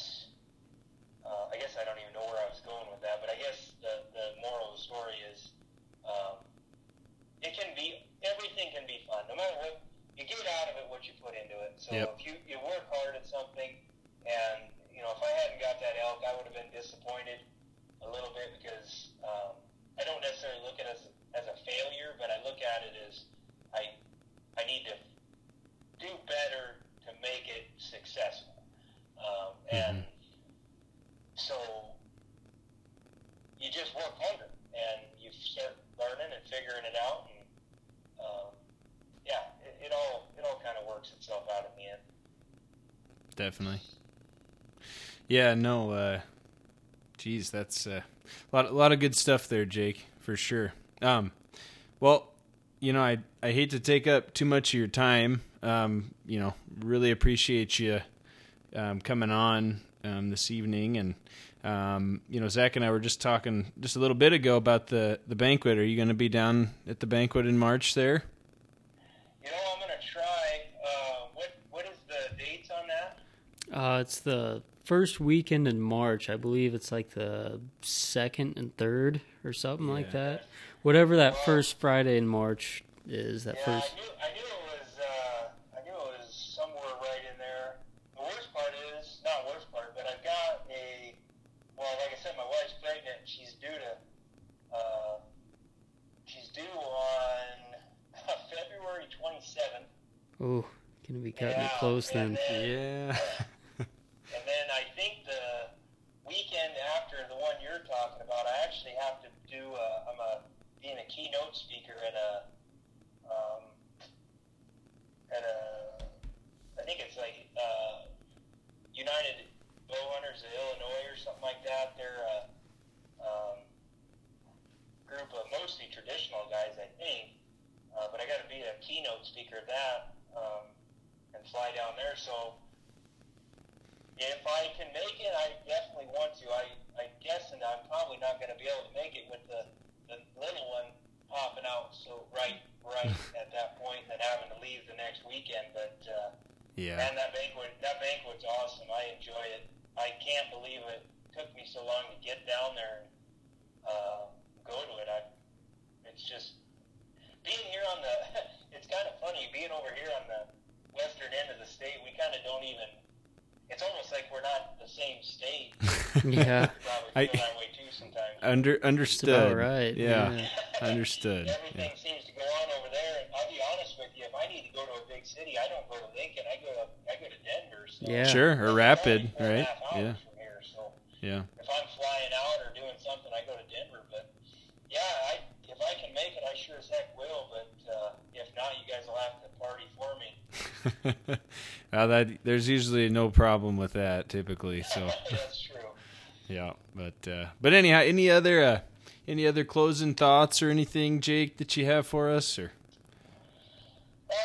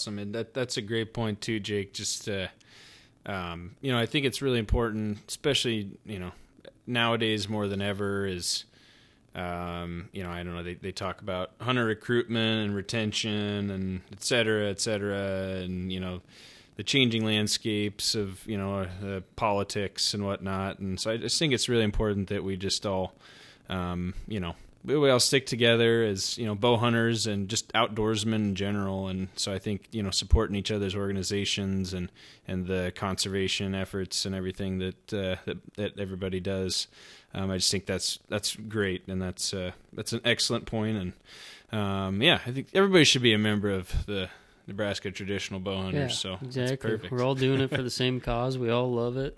Yep. You know, Dang right. I agree. So very good. Well, thanks so much, Jake, and uh, just have a wonderful evening. And thanks again for being on. We really appreciate it. yeah, so, Jake. Thanks for coming on again. No- Not a problem, man. Anytime you guys want to talk more hunting, I'm all for it. So give me a shout, and, and I appreciate you having me on. All right. right. Sounds great. yep. Thanks, Jake. Thanks, man. All right. Well, that was uh, that was a great conversation we had there with Jake. So, um, really Yeah. appreciate having him on, and um, man, just a lot of great uh, A lot of info great- and stories, and Yeah, exactly. A lot of a lot of good tips, stories. Yep. He's done a lot of cool things. And, Yep. You know, you, you look at him and like some of the stuff he's killed, and he's killed a lot of stuff. I mean, more than more than a lot of the guys you see on like even like TV and stuff. Yeah. It's just like super humble guy. Yeah. Awesome to talk to. Definitely, definitely a yeah. cool guy. Um, yeah, I just thought it was interesting too. He said two things that I thought were very interesting, um, just because we just talked about them. Number one was always uh, another arrow. Yeah. right? Keep shooting. Yep. Um, and then, gosh, what was the other one? Um, it was something about something about the blood trailing thing that we had already talked about, but I don't know. Anyhow, it. But there was two things I remember thinking. I'm like, gosh, we just talked about that, and that's funny. Just reiteration right there. But, um, but anyhow, no, that was great. So, um, hope to get him on again Oh, sometime. absolutely. We'll have I to think have we got. I think we could have talked for probably I- four hours. I know. I looked down and we'd Yeah. been talking an hour. I'm just like, holy cow, we Yeah, yeah. wrap this up. Yeah, I was thinking the same thing. I was like, oh boy. But anyhow, um, I'm sure, sure, no one's gonna complain about talking about hunting too long. Yeah, no, I think they'll be fine. But Yeah. anyhow, so um, very good. Well, um, with that, we will move on to our next segment: the meet an NBA member. All right, guys. So for this week's meet an NBA member, we've got on Craig Schoneberg. Um, Craig, you want to just go ahead and give us a brief introduction and just tell us about yourself? Well, uh, I'm retired. Uh, I think a lot a lot of people in the NBA know who I am, but I worked for the State Patrol for 39 years in Communications Division. Uh, Mhm. retired in 2011, and uh, live in Grand Island. Uh, grew up around the Grand Island area, and uh, currently I'm out in Nevada right now visiting our daughter, but uh, I'm uh, married uh, to my wife Darlene. We've been married uh, 49 years coming up this next week, uh, Wow. 10th of October. That's awesome. And uh, Wait, you got married during hunting season, Craig? What's wrong with you? No. Yeah, I, yeah, I Just know. I, I realized that later. I actually got married. It, it was uh, October 10th, 1970, and it was the first day of duck season. Oh, really? And uh, yeah, I've that that's gone through my mind several times. But uh, Yeah, yeah. should have should have planned that a little bit better. But Well, you know, so it goes. But yeah, yeah. Uh, We've got uh, one daughter, Jamie. Um, she's a wildlife biologist uh, out in Nevada. Mhm. Uh, her husband, Chris, uh, Jamie and Chris Jasmine. We've got two grandchildren. Uh, Adam's 10 and Egan will be 8 the end of October. And they're all uh, traditional bow hunters. Oh, wow. The kids, uh, Chris has built both of them bows. And, and uh, when when Jamie first told me she was pregnant, uh, but one of the first things I asked was, "Can I uh, can I buy a bow?" You know. yeah, She she kind of rolled her eyes, and uh, but before Adavan was born, she had a uh, little Kodiak, and yeah. uh, before Egan was born, he had a it's a little, like, six pound longbow. So they've they've had a bow in their hands since they were old enough to hold on to them. Well, that's that's awesome. That's that's what they need. So that's perfect. Yeah. Um, well, speaking of bow hunting, Craig, how long have you been bow hunting? Uh, this year, 2019, will be 55 years. Wow. Uh, had my first archery deer permit in 1966. Uh, been shooting a bow since I think it was 1956. A family friend gave me a little lemonwood longbow, and Yeah. and he, he was a target archer, so he had a endless supply of, of broken wooden arrows. So he'd cut them down, and put a point back on them. So hmm uh, so I kind of uh, harassed our chickens and every other little critter running around our farmyard. So, Yeah. well, that's good for them, right? Kept them on their toes. Right, Yeah. um, Craig, did you have any mentors when you were starting out, or anybody that you can point not, to? Not really. Uh, Yeah. You know, other than the the family friend that gave me that bow, and, Uh-huh. and as I as I remember, you know, he gave me the bow and a handful of arrows. You know, and I think showed me how to how to nock an arrow and shoot it, and you know that was that was about it. So there was a Wow. lot of uh, there, were no family members that uh, bow hunted or knew Uh-huh. anything about it. So it was kind of a uh, trial and error. Yeah, I was just gonna lot of- say a lot a of trial lot of and error error. there. Yeah, yeah, boy, that's that's incredible. That's that's very. I mean, that's difficult because, you know, I mean, I guess kind of probably in that era there wasn't a lot of people bow hunting to begin with, I suppose, and so you probably not- kind of you know, not not a Yeah. lot of them, and and uh, you know, when when I got a little bit older, you know, there there's no videos like yeah, you know like's available today. sure, Uh, but I, I would, you know, every magazine article that had you know a story about Fred Bear or you know bow hunting, and and and there were some you know the uh, oh, archery and and uh, TAM, the Archers magazine. Uh, there there were a few you know magazines uh, that you know I'd get my hands on, and I, I'd read everything I could about it, and and uh, like like I say, everything was pretty much trial and error. So. yeah. Well, that's uh, that's impressive. I just and that's an interesting perspective to to hear. You know, I've done several of these. Um, you know, the meet an NBA member, and um, it's just interesting to hear you say that. You know, you didn't really have any because there there wasn't really a ton back then. Right, so, right. anyways, but yeah, um, but uh, yeah, very good. Well, um, Craig, what's uh, what's your favorite bow hunting memory? If you can kind of point to one or that you can well, think yeah, of. yeah, there've been been a lot of them over the years, but uh, I'd say probably my favorite is is three years ago when uh, I, I drew that uh, mule deer buck tag out here in Nevada after Mhm.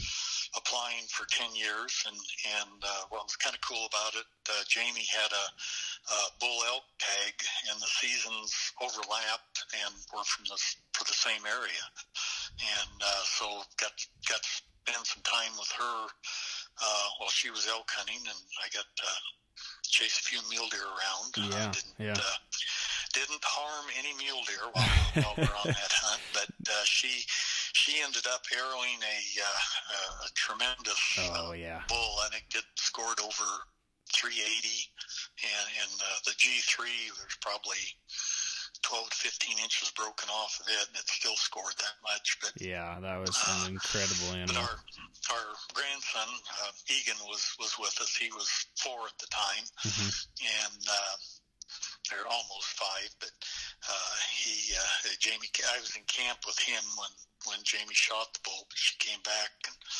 Uh, what are you doing back so early? And she says, I shot one. And I said, Oh, you did? You know, I said, How big? And she says, The big one splits. They named this this bull splits uh-huh and uh, so anyhow, we we uh, got back over there, and and uh, I said, well, "Do we need to track it?" She, said, "Oh no, she's only went about forty yards." hmm And, uh, but but then but then she goes to tell me that she um, she had three mountain lions come in about thirty minutes before the bull did. And they were within probably less than fifteen yards from the blind, and and uh, didn't figure anything was going to come in, and then the bull showed up, and and uh, so we got back out there and got it all taken apart. Luckily, my son-in-law, she got a got a hold of him through a fire crew.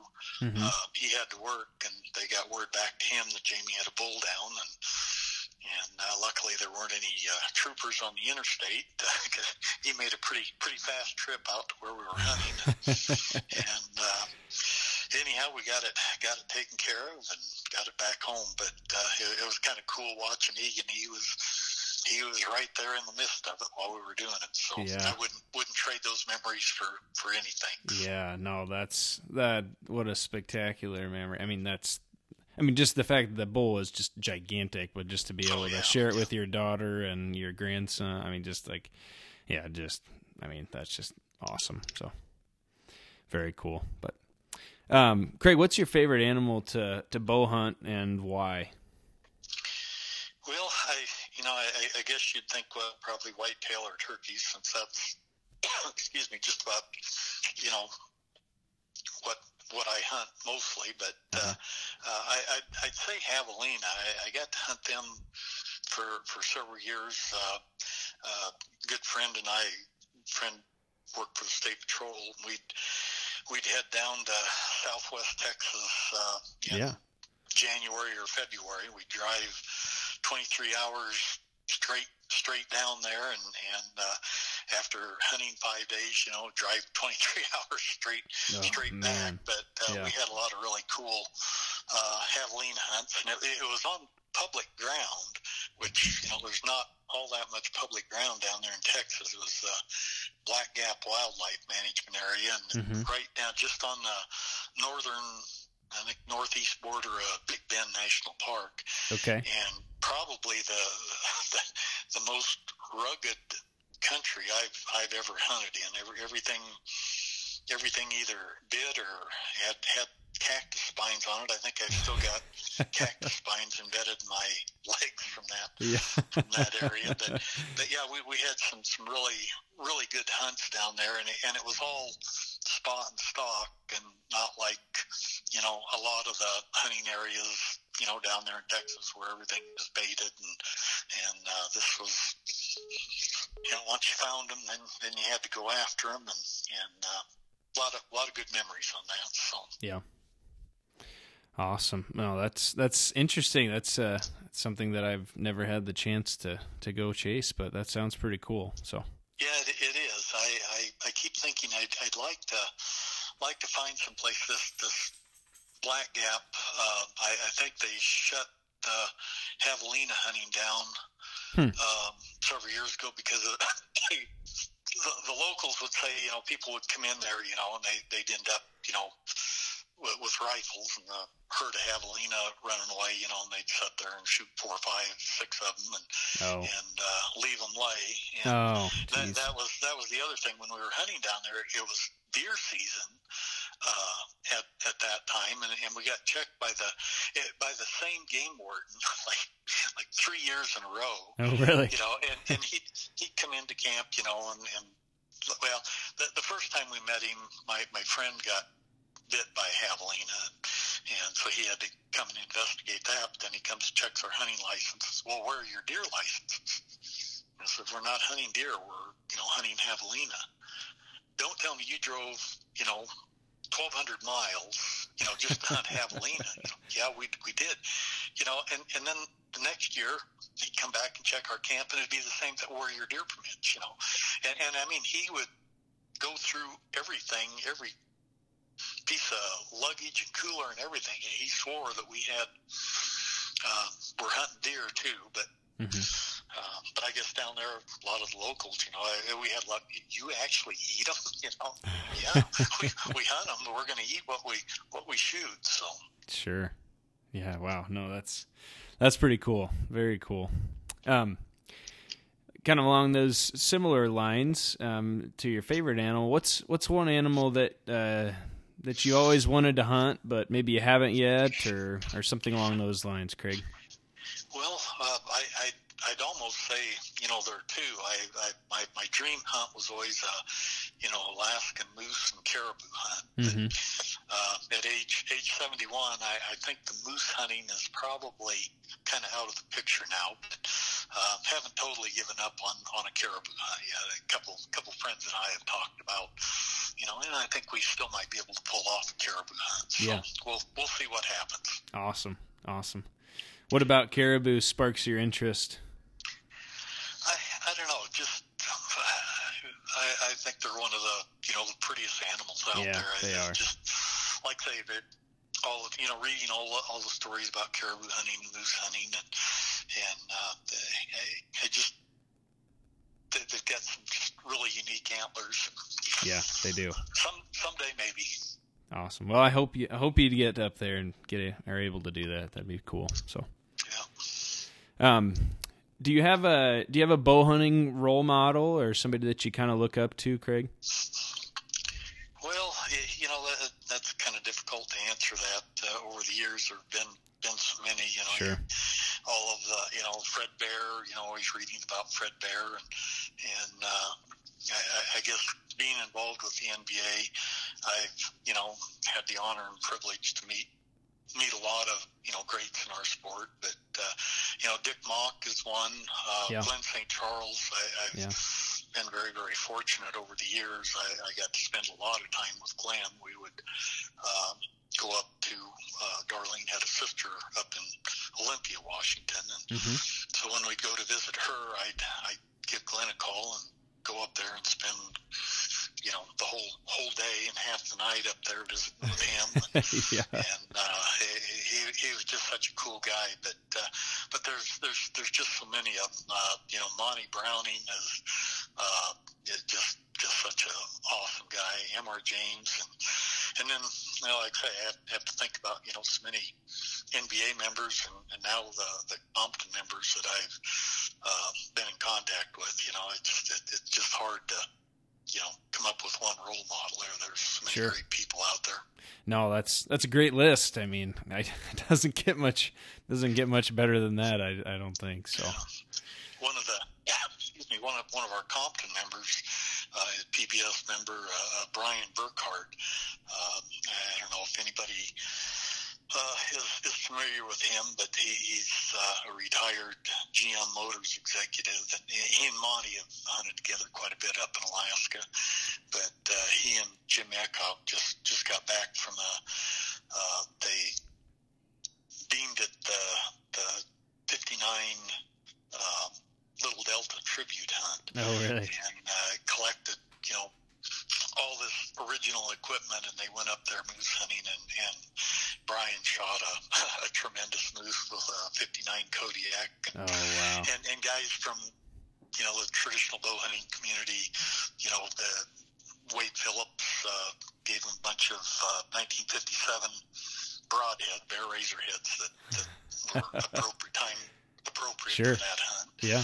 And I gave uh, Brian my Fred Bear tuxedo jacket, even though it, you know, wasn't time period correct, but uh, but it, it's still the the jacket that you know everybody associates with with Fred Bear. Yeah.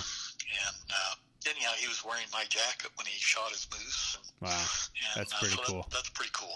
Yeah, no, I'm pretty sure I've listened to that Brian, um, and, and on the Stickbow Chronicles podcast. I think him and him and Monty were on there for a couple episodes, so they were pretty entertaining. So, or maybe. they they, they Yeah. just came out with the one on the, the tribute hunt. So it, Oh, really? I'll have to. I'll have to so. listen to that. Yeah, definitely, definitely. So, um, Craig, how long have you been an NBA member?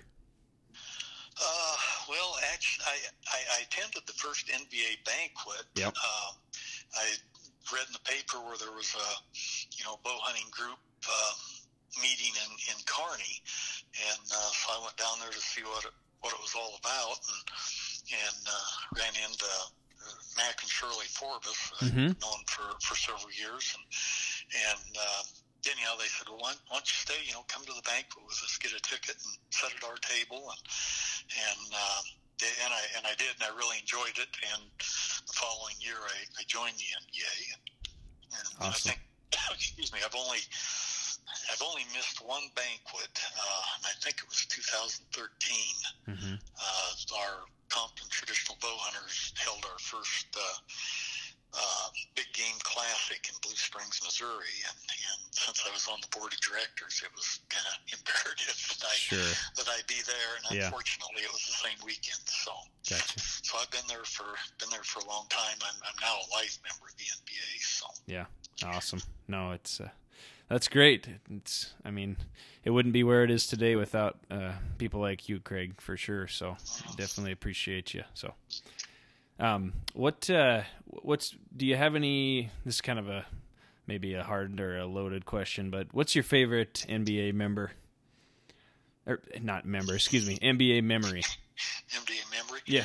Uh, yeah, like I say, there, there, there's been a, an awful lot of those. Yeah. Uh, uh, but I, I guess one of them that that comes to mind was uh, a few years back. Uh, Doug uh, Doug Wagner, uh, I think that's Heather Hale's brother-in-law, Mm-hmm. uh, attended the banquet. Doug um, was in the military and uh, had had served several tours in Iraq and Afghanistan, and Yeah. all around that part of the country. And and uh, and, and I, had, I had started the Jerky for the Troops project, and, and I had sent him a bunch of jerky. Mm-hmm. And he, he was at the banquet, and, and I, I asked him. I said, "Hey, would you mind, you know, at the beginning of the banquet, excuse me, getting up and and uh, you know, talking to the the, the group about your, uh, you know, jer- getting the jerky over there and what it meant?" He said, "Oh, yeah, I'd be be happy to do that." And so then I went talked to Joel and said, "Hey, would you uh, would you mind if uh, you know introduce Doug, have him come up here?" And and he's, "Yeah, that's no problem." So uh, just one of the very first things of the starting of the banquet, Joel introduced him, you know, and he said, I want to, you know, have, uh, it was Colonel. I, I think I, I told Doug or uh, Joel that uh, I think he's a major. Well, he, he was uh, a lieutenant colonel, but Oh. anyhow, Joel introduced him, you know, and instantly that entire room of 600 plus bow hunters was on their feet, you know, and gave him a, a standing ovation. I think Mhm. it kind of embarrassed Doug a little bit, but it was just really cool to see that. Definitely. No, that's. I think I was there. I'm pretty sure I remember that too. But that was pretty special. So Yeah, yeah, it was. definitely. So, um, Craig, how would you say the NBA has influenced you? Um, well, I, I- guess above all, it, it's given me the opportunity to, you know, meet and get to know, you know, uh, several of the greats in our sports. All our, excuse me, uh, all of our um, uh, guest speakers. You know, I've Mhm. being involved with with the NBA. I've, I've had to, you know, work work with them, so I, I, I got to visit with them. You know, probably more than, you know, more than a lot of the, the members did at the banquets, and and uh, you know, and and I always have, have thought, you know, if if I hadn't been involved on on the board, uh, I, I I'd never had the nerve to, you know, walk up to any of them and, and talk to them. You know, I'd listen to them speak, but you know, I just uh, and and same goes for you know a lot of the NBA members. You know, Yeah. you know, it'd probably be high, and you know that that's about it. But uh, uh, being involved, it, it it pretty much forced me to come out of my shell. So Yeah. um, I've never regretted doing everything I've done been involved with in the NBA. So. Cool. No, that's that's a great point. I think you know, especially being in a you know all the different roles that you've held, Craig, and just um, you know, I've had a chance to meet a lot of good people, and I think the NBA kind of, no matter what role you're in, I think it kind of you know forces forces people to to get together and talk and and uh, you yeah. know just share a common bond and just um, yeah, just have a good time together and and and be able to just talk about things and and promote bow hunting and all that stuff. So. Um, yeah, made, let's made a lot of good good friendships over the years. Definitely, yeah, for sure. Yeah, I guess that's how we became friends. We wouldn't, if it weren't for the NBA, I wouldn't even know who you are. So there you yeah, go. That, that, that's true, and I, and I can remember you when you were not very darn. No, no, yeah, yeah, that's that's for sure. um, Craig, tell us two interesting facts about yourself that's uh, that are not related to bow hunting well, I'm not sure there's anything interesting about me. but, but uh, as I mentioned earlier, I I retired eight years ago from uh, the Nebraska State Patrol Communications Division after working there for 39 years. Um, mm-hmm. But then, uh, on the other hand, it seems like you know if I think about that, I think pretty much everything in my life has revolved around you know family and bow hunting, and that that's about about it. I guess I have a few other interests, but uh, mm-hmm. um, but again, I handled the membership for the NBA for 23 or 24 years, and um, then I retired and got it turned over to Heather Hale. Mm-hmm. And then I went from the frying pan into the fire. Um, because I started doing the membership for Compton Traditional Bow Hunters. and shortly after that, I was appointed to the board to fill a vacancy. Yeah. And uh, and and now I'm on my uh, second term with Compton Traditional Bow Hunters, and I I handle their membership, and we're we're up to you know close to 2,000 members. Yeah, uh, excellent. That's uh, awesome. Every every state and just about every Canadian province, and about 13 or 14 countries from wow. Europe and Australia and all over the place. So, yeah. so I've kind of, uh, uh, kind of been totally involved with that. And, and, and the nice thing is, is, uh, yeah, I get to go to several, several events to represent Compton at shoots and different events around the country. Yeah. I guess the, the other thing would be, uh, you know, my wife and I like to travel. Um, most of the traveling's back and forth uh, to Nevada to uh, be out here with the kids and grandkids. Mm-hmm. Um, but uh, we bought a new uh, Toyota 4Runner in 2014, March 2014, and got a little put a little over 140,000 miles. yeah, there, so, seen the road a few so times. Uh, so lot, lot of lot, lot of road time. And, yeah, and got to see a lot of neat parts of the country. So. Cool. Um, just a couple more questions, Craig. Uh, what advice um, would you have for our up and coming bow hunting generation? Uh, mainly to, to, get involved, join your uh, local, state, national bow hunting organizations, and, uh, and like I say, your memberships you know mean a lot, just memberships themselves. But uh, getting get involved with the organizations uh, in any way you can uh, helps out the organization, and, and you'll you'll get more out of it than than you get than you put in. So yeah, uh, and then also just just get out and hunt. Uh, if there's something you really want to hunt, plan for it, and put some money back so you can can do it, and do it while you're still young and able and enjoy your time in the field and, and foremost remember that it's not all about the kill out yeah. there. Just go out and have fun. Definitely. It's good good advice. Um, any other things that you want to share with the NBA um, about yourself or any other closing thoughts that you have? Anything else, Craig? Well, I, I guess the only thing would be, uh, uh, you know, I've, I've so enjoyed my involvement with the NBA and, and hope still hope to do that for several years down the road. Yeah. But uh, the the one thing I, I, I really appreciate uh, the organization's continued support of, of the Jerky for the Troops program.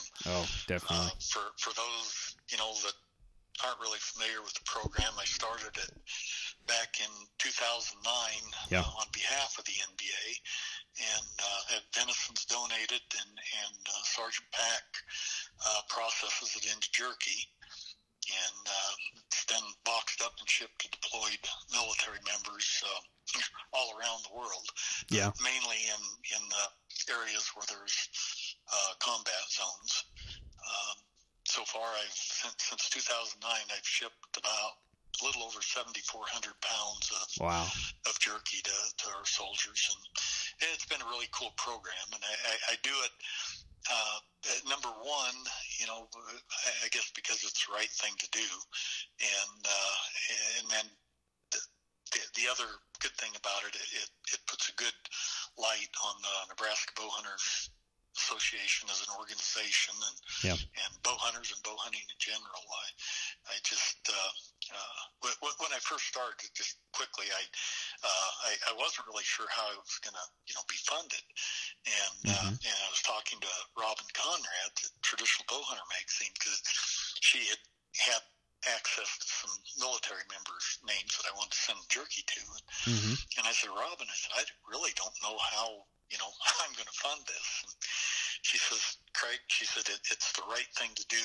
Just do it. You know, the funding will take care of itself. Yeah. And uh, the Grand Island school system has kind of adopted the program, and, and they hold fundraisers every year. Dennis uh, Moreland up, up in uh, uh, Fremont as an attorney up there and a knife maker. He's um, made a knife, custom knife, the last seven years, and we've raffled that off, and that money goes to processing and, and shipping. So, hmm but but the NBA's you know played a big part in that too. So I appreciate their support.